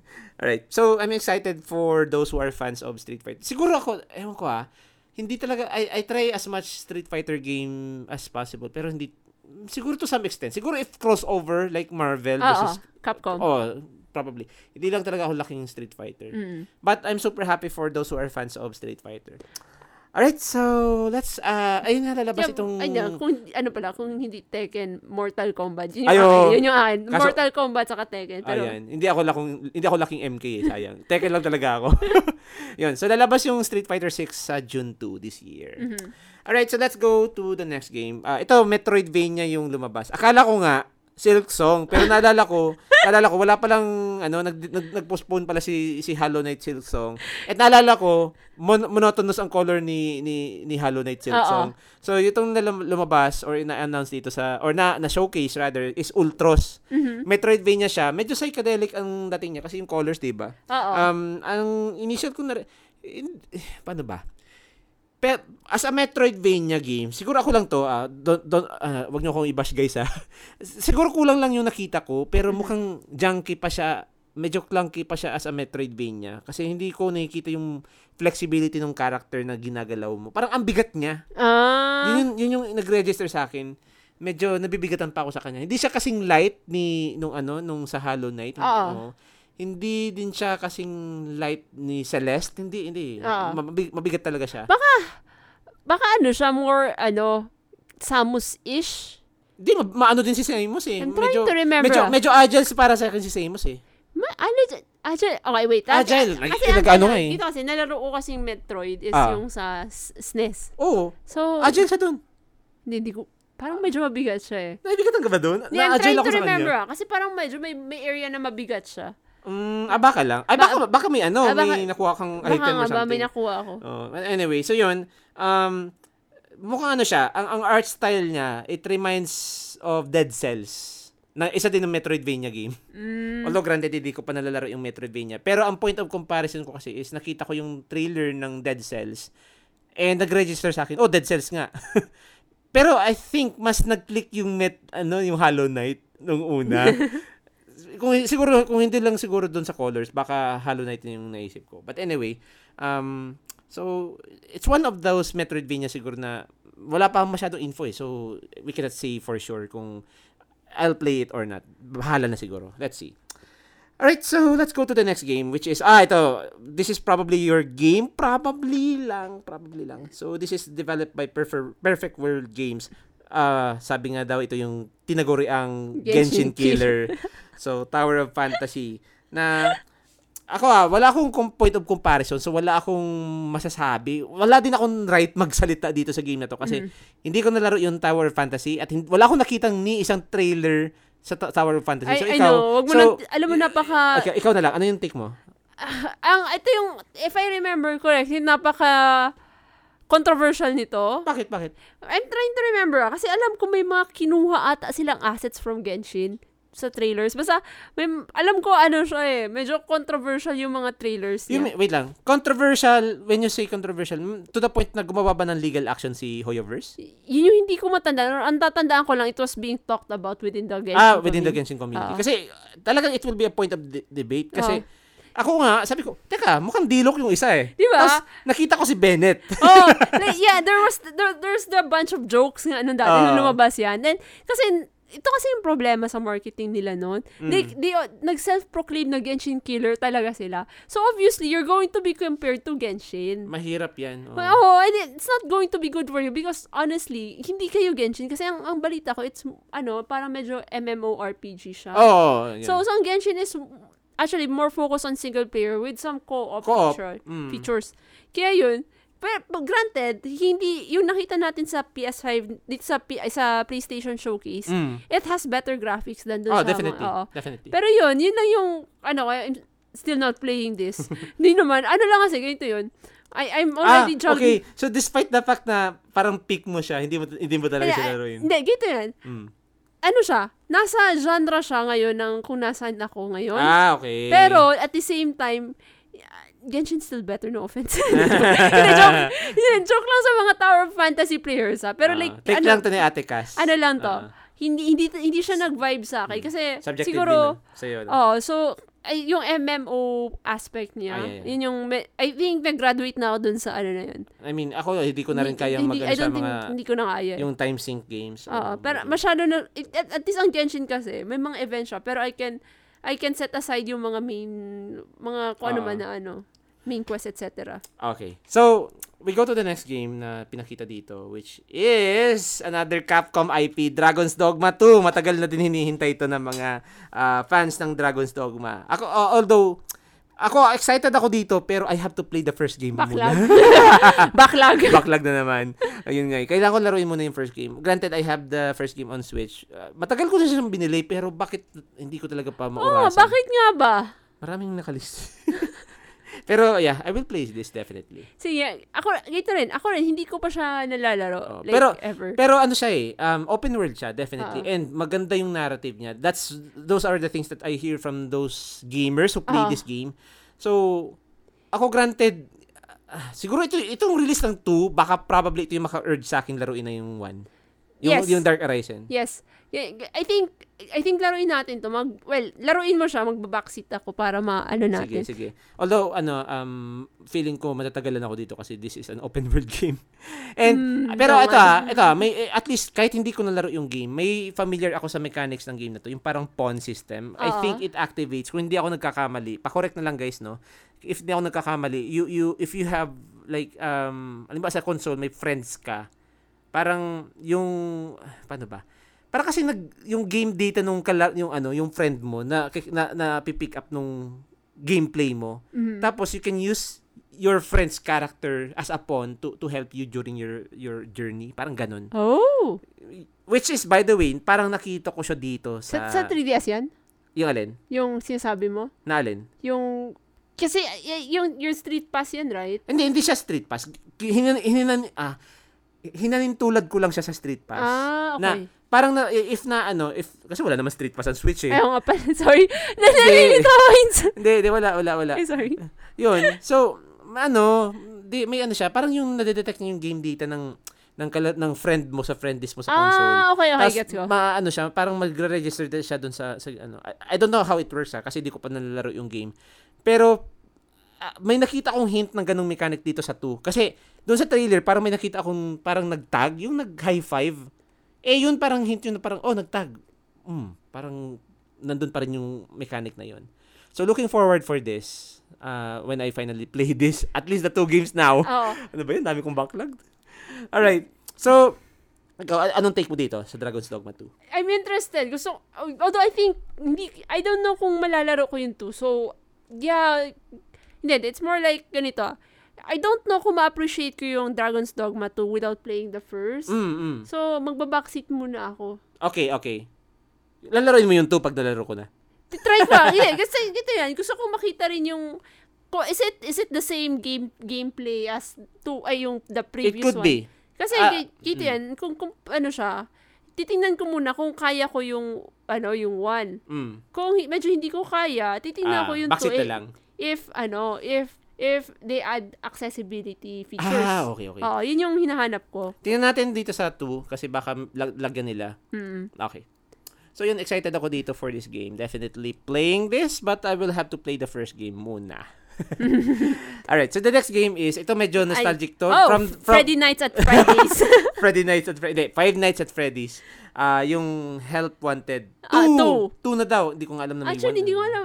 Ah, di ko alam na ina-update pa to eh. I mean, naglalabas sila ng mga bago. Ito ya, maglalaka lang ako dito kasi during 2015, yung mga panahon na wala akong trabaho, um, I follow the lore of Five Nights at Freddy's. Oo. Ako honestly, dapat nagtapos na tong game na to dun sa 3.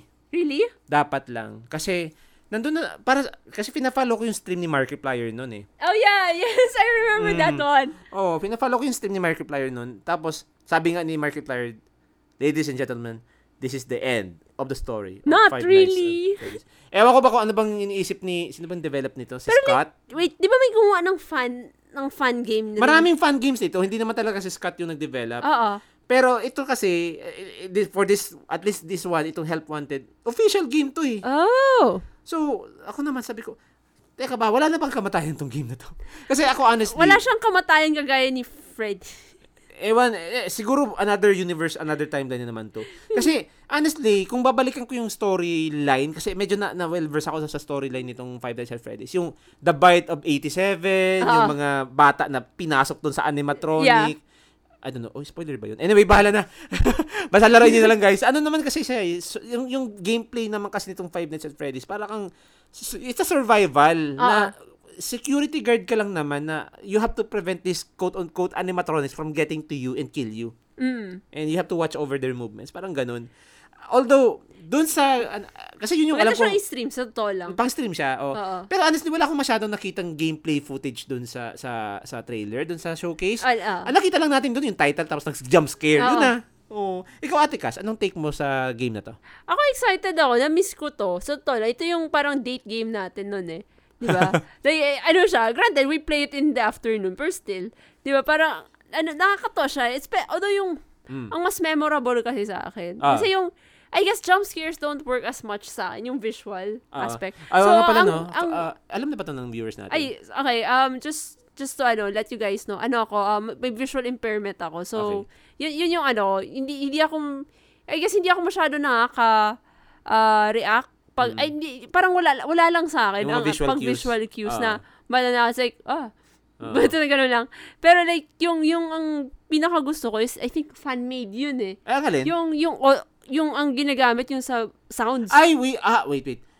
Sa, sa sounds. Hindi, yung ano, yung sa sounds, hindi, official Ay, yun. official yun? Oo. Ah, yun. In-stream yun ni Markiplier. Alright, yeah, official yun. Gusto ko yun. Yun yung, yun yung gusto ko na, na Mas Friday, Friday, Fri- Five Nights at Freddy's na ano. Mm. Mas nakakatakot yun kasi alam mo kung bakit. Walang ilaw talaga. Yun, yun, yun, yung maganda eh. Yun Walang yung ilaw. nakakatakot Oo, kasi, kasi kasi kung babalikan mo yung ibang Five Nights at Freddy's, may ilaw pa din. Oo. Oh, may, may power eh. May power source ka. Tapos Oo. pag naubusan yung battery, power down. Tapos Oo. papatayin ka na ng mga animatronics. oo. Pero ito talaga, sorry, tan- tan- tangent lang. Para ah, yung ano, yung yung Five Nights at Freddy's na 4 ata yun. Limot ko na kung anong pang official name. Oo.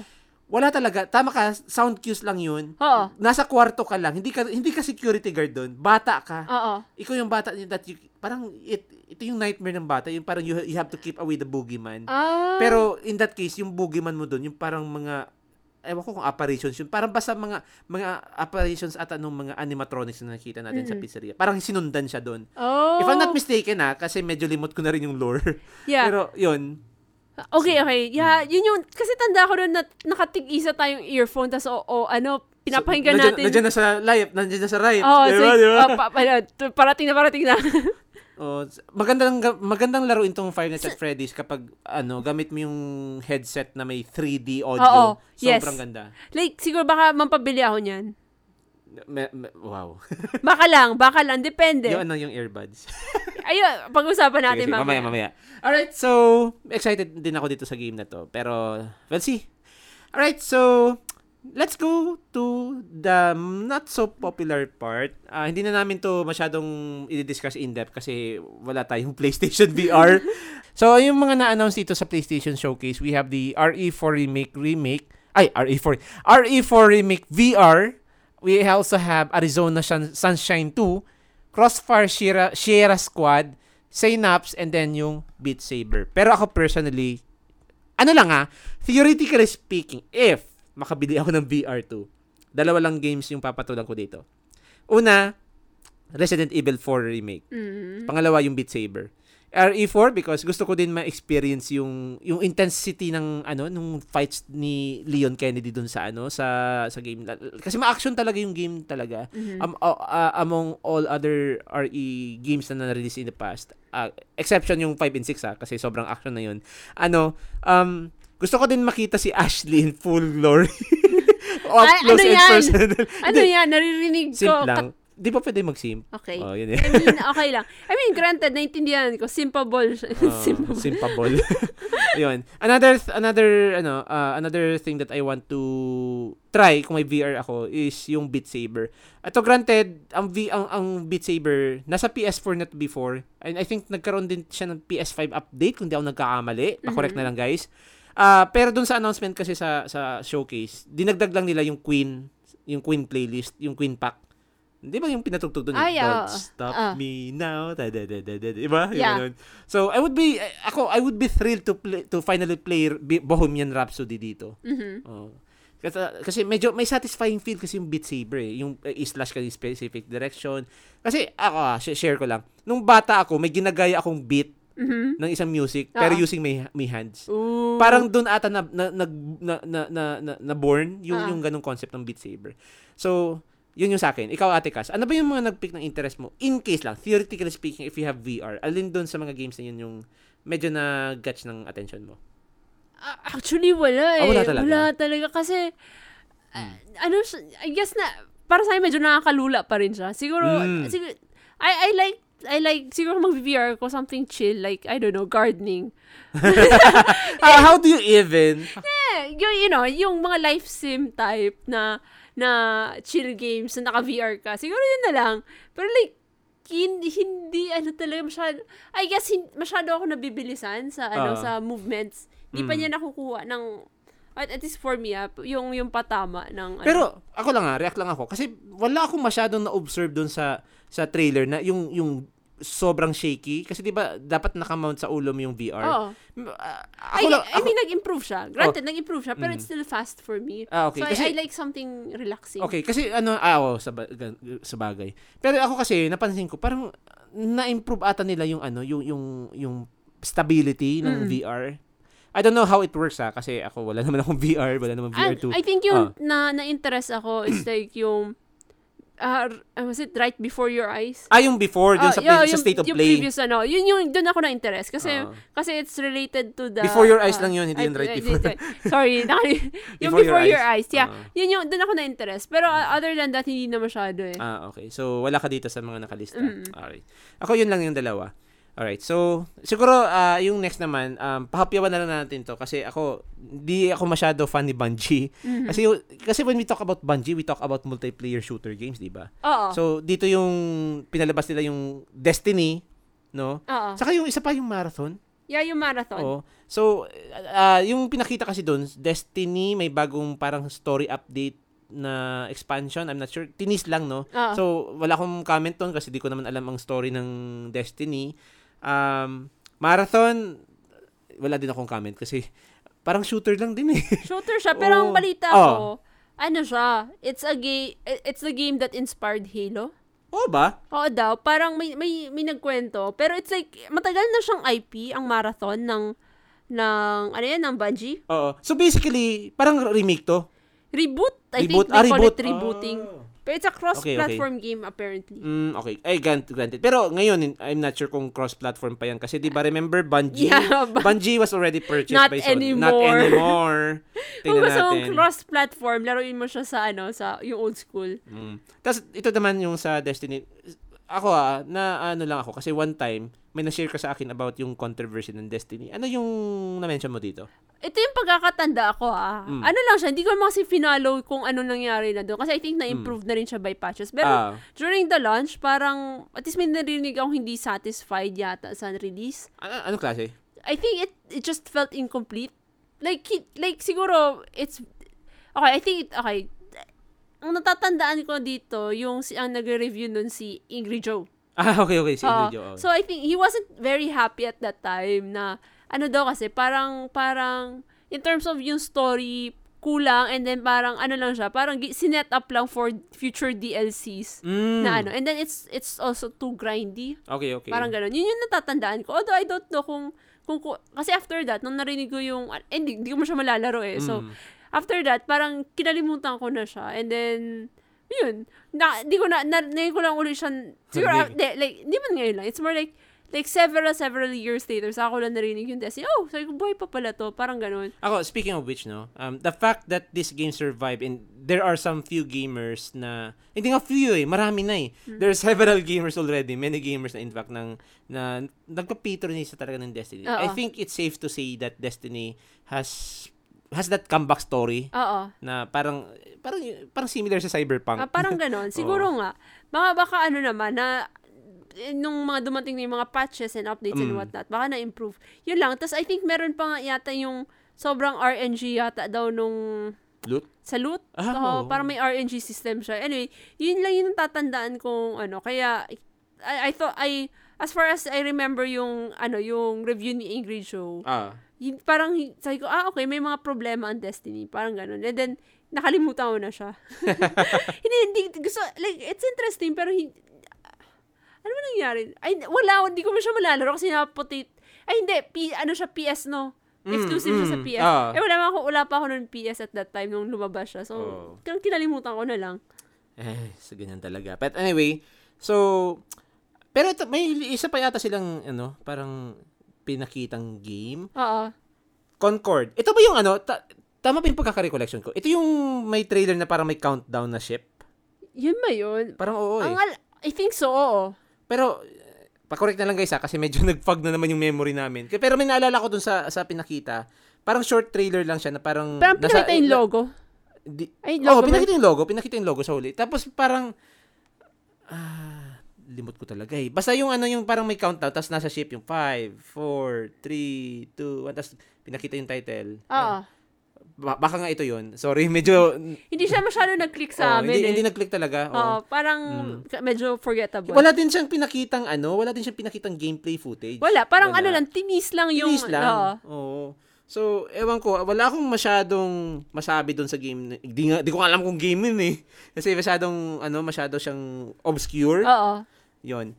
So, yon. Um, itong sunod nilang present, hindi na to game, Ah, but ah. this is more uh, one of their uh, movie na to, pero IP pa rin ng PlayStation kasi this is under Polyphony Digital. Aha. Uh, but of course, Sony Interactive pa rin yung uh, nag ano nag-publish, which is Gran Turismo. So yung Gran Turismo finally receives an, a movie adaptation. Initial D, but Initial D- Western. in- initial D but Western.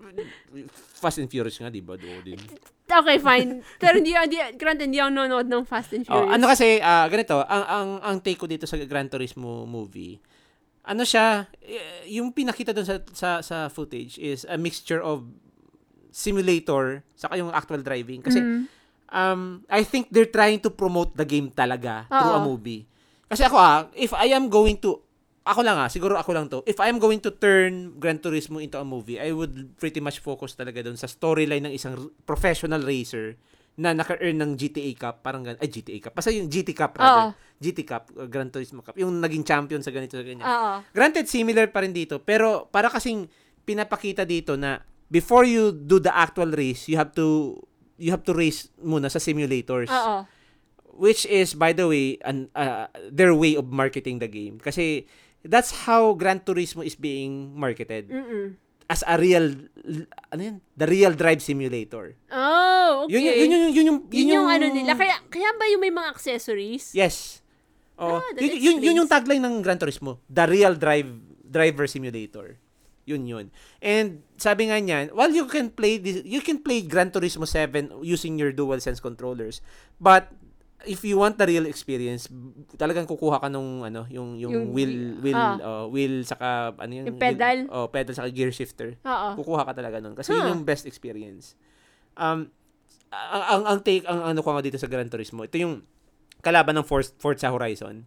Kasi Forza Horizon sa ano naman siya, isa parang sa Xbox ata siya, if I'm not Oh, mistaken. okay. Oo. Pero ako mas laki akong Gran Turismo. Granted, I only played until Gran Turismo 2. Yung mga 3, 4, 5, 6, 7 hindi ko pa yan nalalaro kasi blind spot ko yung PlayStation 2 and up, up until PS4. Mhm. So, ah, di ko pa nga nabibili yung Gran Turismo 7 eh. May PlayStation 5 na tayo, di ko pa rin Hindi, wag nabibili. mo nang bilhin kasi ang sunod na dyan yung pedal, tapos Oo yung nga, wheel, oo nga. Eh, I will have to invest on tapos yung upuan. that. Oh, depende, tingnan natin. anyway, um ako excited uh, as a fan as, as- at least as a child fan kasi I played Gran Turismo as a child. Um super excited ako to see this movie kasi gusto ko din makita kung paano nila translate yung story ng yung story ng isang racer sa isang game na driving Mhm. racing game. Um, ako naman, ano yung take mo pa dito, Ate Cass, sa Gran Turismo movie? Mm, I hope, ako lang kasi, ito yung inaalala ko. I don't, I don't want it to turn into a one and a half hour commercial. Ah, oo. Di ba? Yun yung, ito yung bala- balance, ibabalance mo. eh. Ta- I'm, I'm hoping it would have a good story. Okay? Na, na parang and nasa side lang yung pag-promote ng ano. And hindi, hindi, hindi ano, hindi, Puro pla- product placement. yeah, yeah, yun yung ano ko, yun yung inaalala ko lang. Kasi nung sinabi mo na ano, na this is their way of marketing yung, At yung, least ano, opinion ko lang yun ah. Di ako sure. Pero yun yung impression kasi nakukuha ko. Kasi if you're going to to translate a game into a movie, dapat yung ano na, yung, yung actual experience in driving. Pero Oo. nakita ko kasi yung, yung driving simulator doon eh. Mm-mm. Ginagamit, yung, yung Gran Turismo kasi, ginagamit na talaga, talaga siya sa mga racing events Oo. na ganun, naka-simulator. Mm-mm. So, okay. Are they trying to promote the game? yun yung ano ko. Mhm. Okay. Yun, yun, yun lang naman. Ah, okay. So, yun. I think, wala ka naman ng take dito. Okay. Wala, ah, wala na. Okay. Siguro, um, let's go over to the more pressing issue, no? Kasi nagpakita ulit si Jim Ryan, Oo. no? So, pinakita ni Jim Ryan yung ah, bagong peripheral ng PlayStation 5. Actually, this has been in the rumors for a while now, no? Ever since, ah, alam ko, fina-follow ko to sa think- mga Yeah, podcasts. narinig ko na like, siguro a month or two ago yata. Parang Oo. a month ago. Ayun, nag-jogging tayo, nakikinig, Oo. nakikinig tayo ng Oo. Kinda Funny podcast, di ba? So, Oo. no, sabi ko, okay, they, they, they, Sony is teasing on a possible handheld na ako naman sabi ko nga, pustahan, ano to, remote play device to. And we were right. So, Oo. nung nagsalita si Jim Ryan, this is for streaming your PlayStation 5 games on the go and remote play. Ayan na. Wala. Wala na. Wala.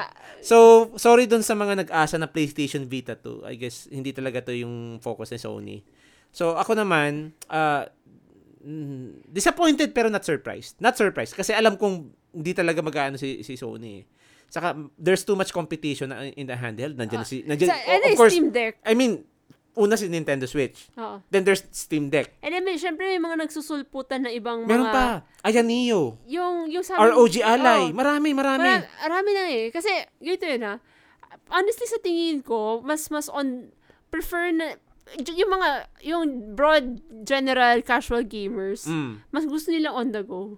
Mm. Kasi pag, ano, at least bunot lang nila. Kaya nga, Mm. kaya nga nauso yung mga mobile gaming sa sa mga tablets and, ano, Oo. di ba? So, kaya marami nang nandun sa competition. Dito, ngayon, ang, ano naman, ang Sony, they're better off na stay, parang ang, ito yan, they're better off sticking to home consoles na with, quote and quote, ano yan, mobile ga- ay, ano yan, on-the-go gaming on the side, na hindi naman talaga on-the-go gaming because Siguro, it's remote play. okay. Siguro, ano, ito lang yung issue ko dito. Ah, para kasing redundant na to. Kasi ako, nakabasa ako ng article na Sony released their official backbone controller.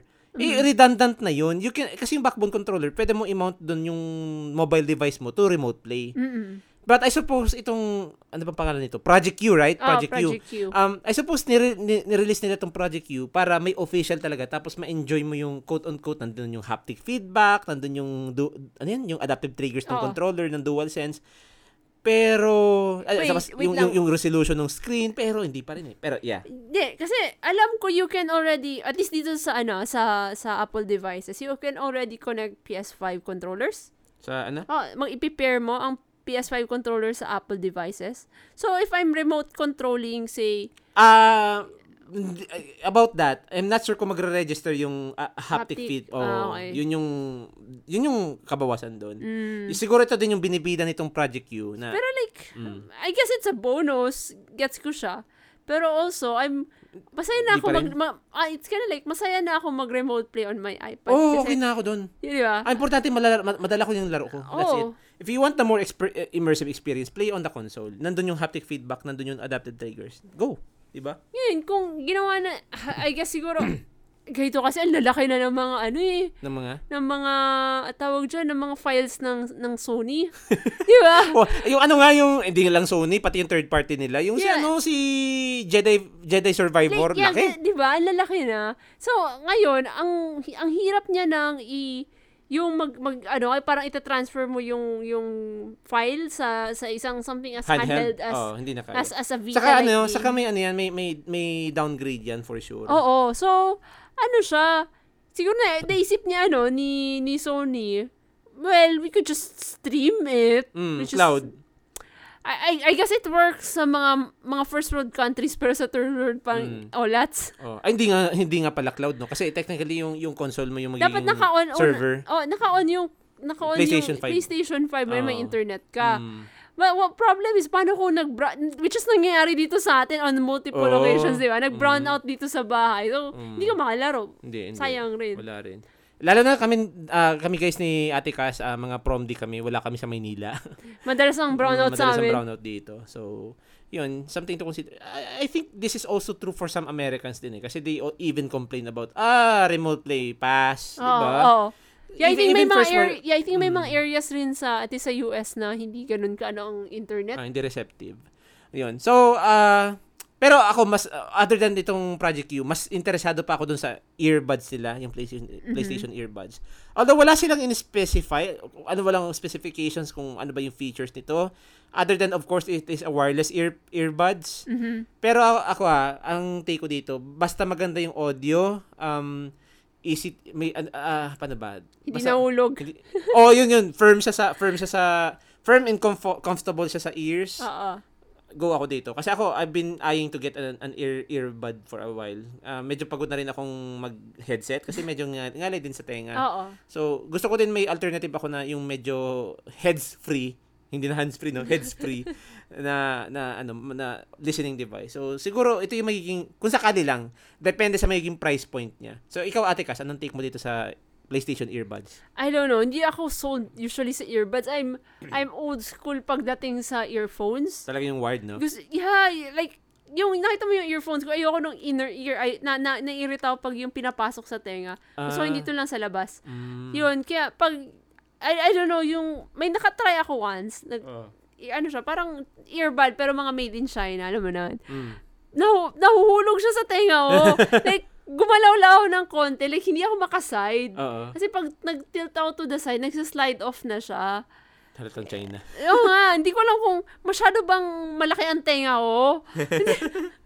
ano yun lang. Kaya hindi ako, hindi ako inclined na ano. Kasi, ang mangyari niyan, bakit itong earbuds ng, ng Sony, mahal. So, alam mo yun, parang, parang kulang lang gusto ko na siyang i-tape sa tenga ko para hindi mahulog kasi ang mahal niya.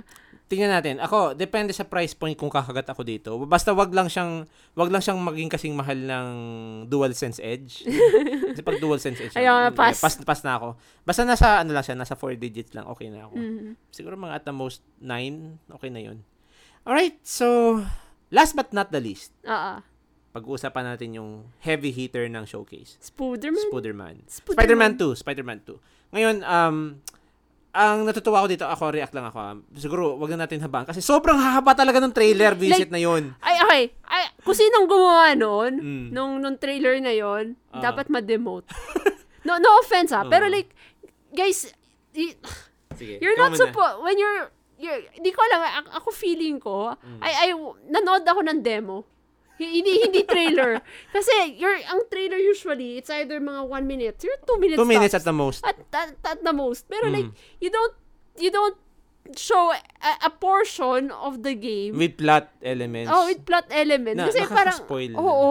Like, ayoko nang idagdag dito kung ano yung mga areas na yun. Kasi parang Mm. ayoko nang, yung mga dun sa mga hindi nakanood, wag nyo nang, wag nyo nang, pag nakita yung Spider-Man, tapos nakita nyo yung nag-cut na after one minute, stop. Stop na. Wala na, wala na yung kasunod dun. Mm. Kasi sobrang maruruwan yung, yung experience sa inyo. Oo.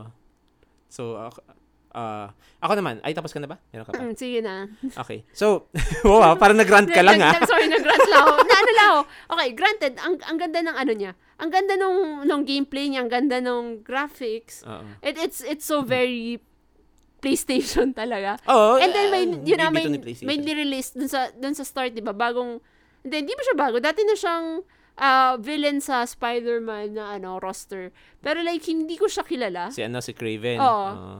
Ano yata siya eh, um, parang comics only. Parang hindi, ko nga siya kilala sa sa mga series movies. Mhm. I- He's more of a co- comic character. Oo. Ako, hindi ako masyado nakafollow sa comics. So, medyo obscure tong character sa akin, si Craven. But I did a bit of digging dito kay Craven. Apparently, hunter siya. Hunter siya na may superhuman abilities na tipong kahit ipakagat mo siya sa tigre, buhay pa siya. Oh. Ganon. so like kind of like Witcher.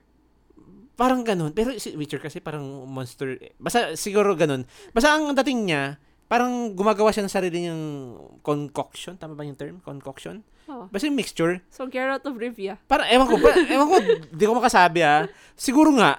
Basta ano, ah, gawa sa mga yung mga nap- napipitas ng mga herbs ata. Oo. Tapos nagiging superhuman siya doon na lumalakas yung sense of hearing niya. Oo. Naging mas ano siya sa prey niya. Hmm. Na sa sa, sa lore ng Spider-Man, ano siya, um kino-consider niya as si si Peter Parker as his great ano yun? the most dangerous game. Oo. Kumbaga, siya yung pinakamahirap i-hunt Oo. yun yun. Na, ang, ang gusto niya lang naman, ang dream niya, maging best hunter in the world. So And to pro- Monster Hunter. Yun nga yung dating sa akin. Kasi, ba, kasi di ba sa, sa Monster Hunter, nahulog ka na sa mataas na heights, buhay ka pa din. Oo. Parang ganun si Craven eh. yeah. So, so ano siya? What if Craven thinks he's a Monster Hunter? Mali, mm, tingnan natin. Eh, joke wait, wait, wait lang. Joke lang ah. Wait lang, wait lang ha. Si, si, si, si Gerald, di ba Monster Hunter din? Oh, Oh my God! Anyway, sorry na. Natatangent kami, guys. Hindi, okay lang yun. Related yun. Anyway. So yun, yun yung, ano, yun yung uh, gist kay, ano, kay Craven. Oo. As a, as a villain Mm-mm. sa Spider-Man universe. Um, ako, react, react ako ah. Magre-react na ako dun sa take ko. Ah. Na-mention na natin yung masyadong mahabang trailer. Na, sabi ko nga, nice film na. Ah, pero I'll focus on the good parts here kasi nasabi mo naman yung hindi maganda. Oo. Um, of course, na, na-hype ako dun sa intro, kasi alam natin na nandito si Venom sa game na to, sa. Spider-Man 2. So, nandun yung symbiote, symbi- symbiote, tama? Sim- symbiote. symbiote, oh, yung symbiote suit niya Oo. ni, ni Peter. So, magagamit mo yung abilities ng symbiote, yung black web, Oo. tapos yung mga, I don't know, tentacle, Tentacle. thingies. Yeah, yeah. Oo, tentacle mga thingies. ganito yun. Tapos, ah kasi given na, ah, at least doon sa initial trailers na pinakita sa atin sa Spider-Man 2, na, na- nakita natin na you can play both as Miles Morales and Peter Parker. Oo. Ah, the, the nice introduction doon sa trailer is you can switch between Miles and Peter Parker. So, it's kind of like, ah, ano nga ba yun sa Arkham? Which- Oh, sa Arkham, oh. I forgot. I think it's, I'm not sure kung Arkham City na yun. Oh, Oh, yun. nakakapalit-palit ka Oo, ng oh, oo. ganun ganun ganun ang dating niya.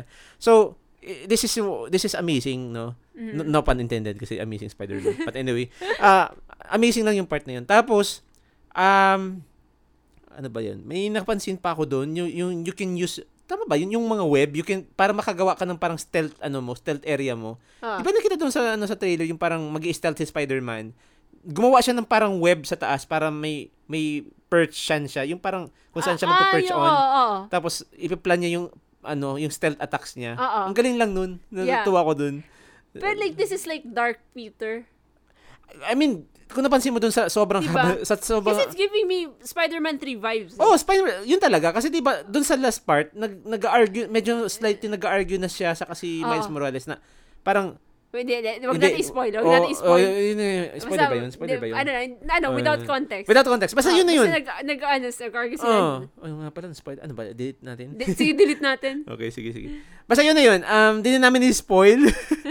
ano, ah, di na namin i-spoil kasi May mga things na ano pero dapat. pero teka lang ha, na, medyo na-imply siya doon sa trailer. So hindi hindi din siya spoiler eh. Mm, sige, okay. Wag Diba? na natin i-delete. Wag, wag oh.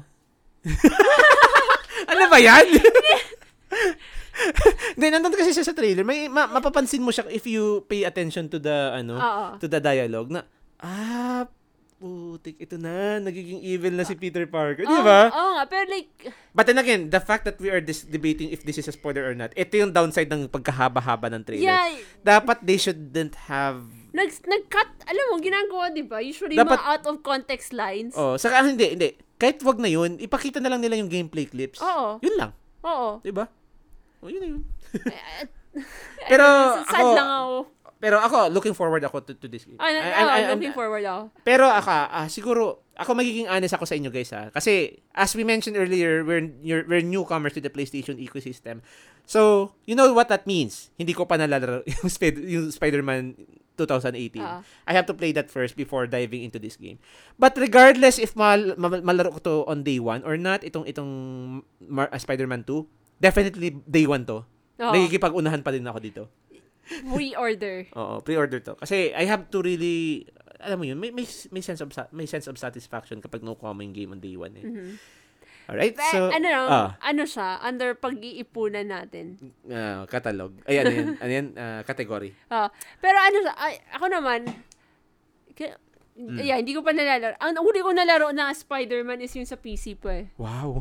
Hindi, alam mo yun, na, uh, again, nakik, nakikapit bahay Ah, ako, ah. di ba? Tapos, yung ano, isang kapitbahay namin, college student siya, and then pinapalaro niya one time sa PC niya. Mm. So, yun, may naka-install doon na Spider-Man. Okay. Sige, uh, proceed na tayo sa last part kasi uh, napahaba ng episode natin. Um, so, final thoughts. Ano yung final verdict mo sa showcase na to, Ate Cass? Lukewarm, I guess. At saka, ano ba yung, uh, siguro, i, i- ano ko na, i-paraphrase ko yung question. Ano yung verdict mo sa, sa, sa showcase na to? At ano yung mga expectations na lumabas at hindi lumabas? Ah, ito na. Yung siguro Spider-Man, ah, expected ko na siya in some form. Okay. Ah, ano pa ba? Yung Actually, maraming hin- yung mas marami yata yung hindi lumabas eh. Ano yung mga expectations mong hindi lumabas? Well, Pepsi Man, hindi joke. Ah, pero honestly, Hindi, ah, ah, let's see. Yung I was expecting something Elden Ring? Elden Ring? Ah, yung Yung ano? DLC? Oo, oh, nga no, yung, diba? yung Shadow of the Earth 3, walang Tapos, update. Ano pa nga ba yun? I don't know, may naririnig-rinig rin kasi akong Bloodborne. Ah, yeah, Bloodborne 2, Oo. definitely, hindi lumabas. Oo. Oh. Tapos, ano pa ba? Ay, ay, hmm, at, actually, wala eh. Wala, yun lang naman. lang naman. Yun lang naman. Siguro- yung, yung iba, parang, medyo, hindi ako sigurado na nalalabas sila. Okay. Now, overall verdict. On, Lukewarm. on the scale of 1 to 10. Meh. Anong Hindi. numbers? Mm, ah, siguro, mm, I would say 6, pero andyan yung Metal Gear, saka, they did give me the cats. Oh, 7. okay, 7. Seven sa'yo. ah. Okay. Siguro ako naman, magpipigi right ako doon sa sinabi mo, no? Sa expectations. Um, ang lumabas lang dito sa expectations ko, definitely Spider-Man. Mm-mm. Ah, Ah, ay, yung Final Fantasy 16. definitely, Final Ah. Fantasy 16, nandun yun. Ah. Pero, yun, hindi lumab- same din kasi tayo eh. Hindi lumabas yung Bloodborne 2. Or at least, kung hindi Bloodborne 2, at least the Bloodborne upgrade to PS5. Kasi honestly, hindi ko, Oo, ano, wala siyang upgrade. wala, wala, wala. Oo. Kasi, ano, hindi, ah, granted may Bloodborne ako dito sa PlayStation 5 ko. Pero this is the PS4 version. Mm-mm. 30 FPS. Ah, I don't know ah. Siguro, paano ba? Dahil... Hindi ako, hindi ako ma-arte sa FPS guys Ah. ah. Pero ganito yung take ko. Ako, I could play a, a 30 FPS game on a reasonable console like Nintendo Switch. 30 FPS, definitely okay lang. But we have a powerful hardware here, which is PlayStation 5. I'm expecting that it would at least reach 60 FPS Hindi to ba, 1. ano siya, parang, ano man ta- term dyan, yung, yung, hi, alam mo, hindi nakaka-keep up, kasi it, since it's a PS4 game, Mm. hindi siya na-keep up sa Saan? PS5. What do you mean? Like, paano ba explain? Hindi ko, hindi ko ma-explain eh. Parang pinsan medyo may weird things na nangyayari. For example, sa PC, yung, I, don't know, bottleneck? Hindi man bottleneck. Ah, di ko sure, di ko sure. Parang ganun naisip ko lang. Kasi since since ang maximum it, it's it's a PS4 game, so ang maximum capacity niya is Di, pwede pa kasi na lang ma-optimize yan. Kasi doon nga sa, kahit sa P- PS4 din ata, parang 30 FPS lang yun eh. ah ganun ba? Which is dapat na maximize niya yung 60. capabilities na oo. Oo. Yun, yun yung issue ko. So yun. And another one is walang walang update kay Naughty Dog. So wala akong nakitang Uncharted na bago. Ah, ano pa? Sucker Punch, definitely Sucker Punch. Walang sequel or at least follow-up sa Ghosts of Tsushima. Ah, Ah, kasi may mga na- may mga rumors na may may sequel daw yun Oo. or at least ewan ko yung, na, yung mga nasa I don't know fake news lang ata to. Yung Ghost of Kamakura daw ewan ko not so true naman yun. Mm. pero yun wala walang follow up sa Ghost of Tsushima. So would have been nice sana kung siguro meron I don't know. Yun siguro I look ha, ano ah half of half half of the way I really expected those games to come. Pero overall my rating to this game is 8 Eight. Kasi nandun yung MGS3, nandun Mm. yung nandun yung Dragon's Dogma, nandun yung of course, mga, granted yung mga previously announced. Ah. Dragon's Dogma saka ah, yung MGS3 saka yung ano ba ba yung nagpa-hype sa akin doon? Spider-Man. Oh. Ma, ma, ma ano siya, ma, mataas yan. Pero ang mga nag-hold back sa, kasi sa akin, of course, yung lengthy trailer ni, Stri- ni Spider-Man. Saka most of the showcases kasi, yung mga games, walang gameplay footage. Puro Cinematic. Oo, wala wala eh, kulang sa context, kulang sa idea. Ano bang game to? Ano bang gameplay nito? Mm. Mas okay sana kung pinakitaan tayo ng or pinabulaan tayo ng gameplay footage. Would that be nice? Ah, ano siya? Lumabas isa, isa pa pala yung Mirage. Oo na. Oo, oo. Yun, yung Sinabi ko, expected ah. sinabi- ay, uh, in-expect mo. Okay. Pero wala yung ano, wala yung follow-up sa Witcher. O ano, yung Witcher? Oo, ano? yung seri- yung I ano mean, yung yung ano ba yung code name nila? Sirius something. I forgot, nakalimutan ko na. Ah, yung ano, Canis Canis Major something, yun. Wala rin update sa wala, ano, wala. sa Dragon Age. Siyempre, fan, fan. Hindi, ano lang. Ay, ano eh, parang at this, at this point, parang ano na lang siya. Para siyang Half-Life Half-Life 3. Okay, siguro ano, ah, I, I think we covered everything na ano. Oo. Okay, so let's proceed to our promotions na Ate Ka. So I leave the floor to you. Uh, guys, you can find me in my Facebook page, Casual Gamer versus the World. I post there mga gaming news, mga gaming memes, Genshin videos, and probably Honkai Star Rail. Anong probably? Oo na. Okay, fine. At, uh, pero, hindi ganun kagrabe. I think. Ah, sige, Tama sige. lang. Okay, and then? Yun na, yun na. Ay, okay, yun na yun. Alright, so let's go to our main promotions, guys. Uh, by the way, before, oh nga pala, nakakalimutan ko pa. So, um, supposedly meron tayong ano yung interactive ano yung read comments pero so far wala pa naman nag nag-give ng comments sa mga recent episodes natin other than the previous one na binasa natin Oo. So, likewise guys, we encourage you to give comments, feedbacks and suggestions sa aming show. So, we leave uh we leave a Q&A portion sa ano sa aming episode. Just you log into your mobile, mobile Spotify apps para maka-interact kayo doon sa question na ipopost namin for this episode.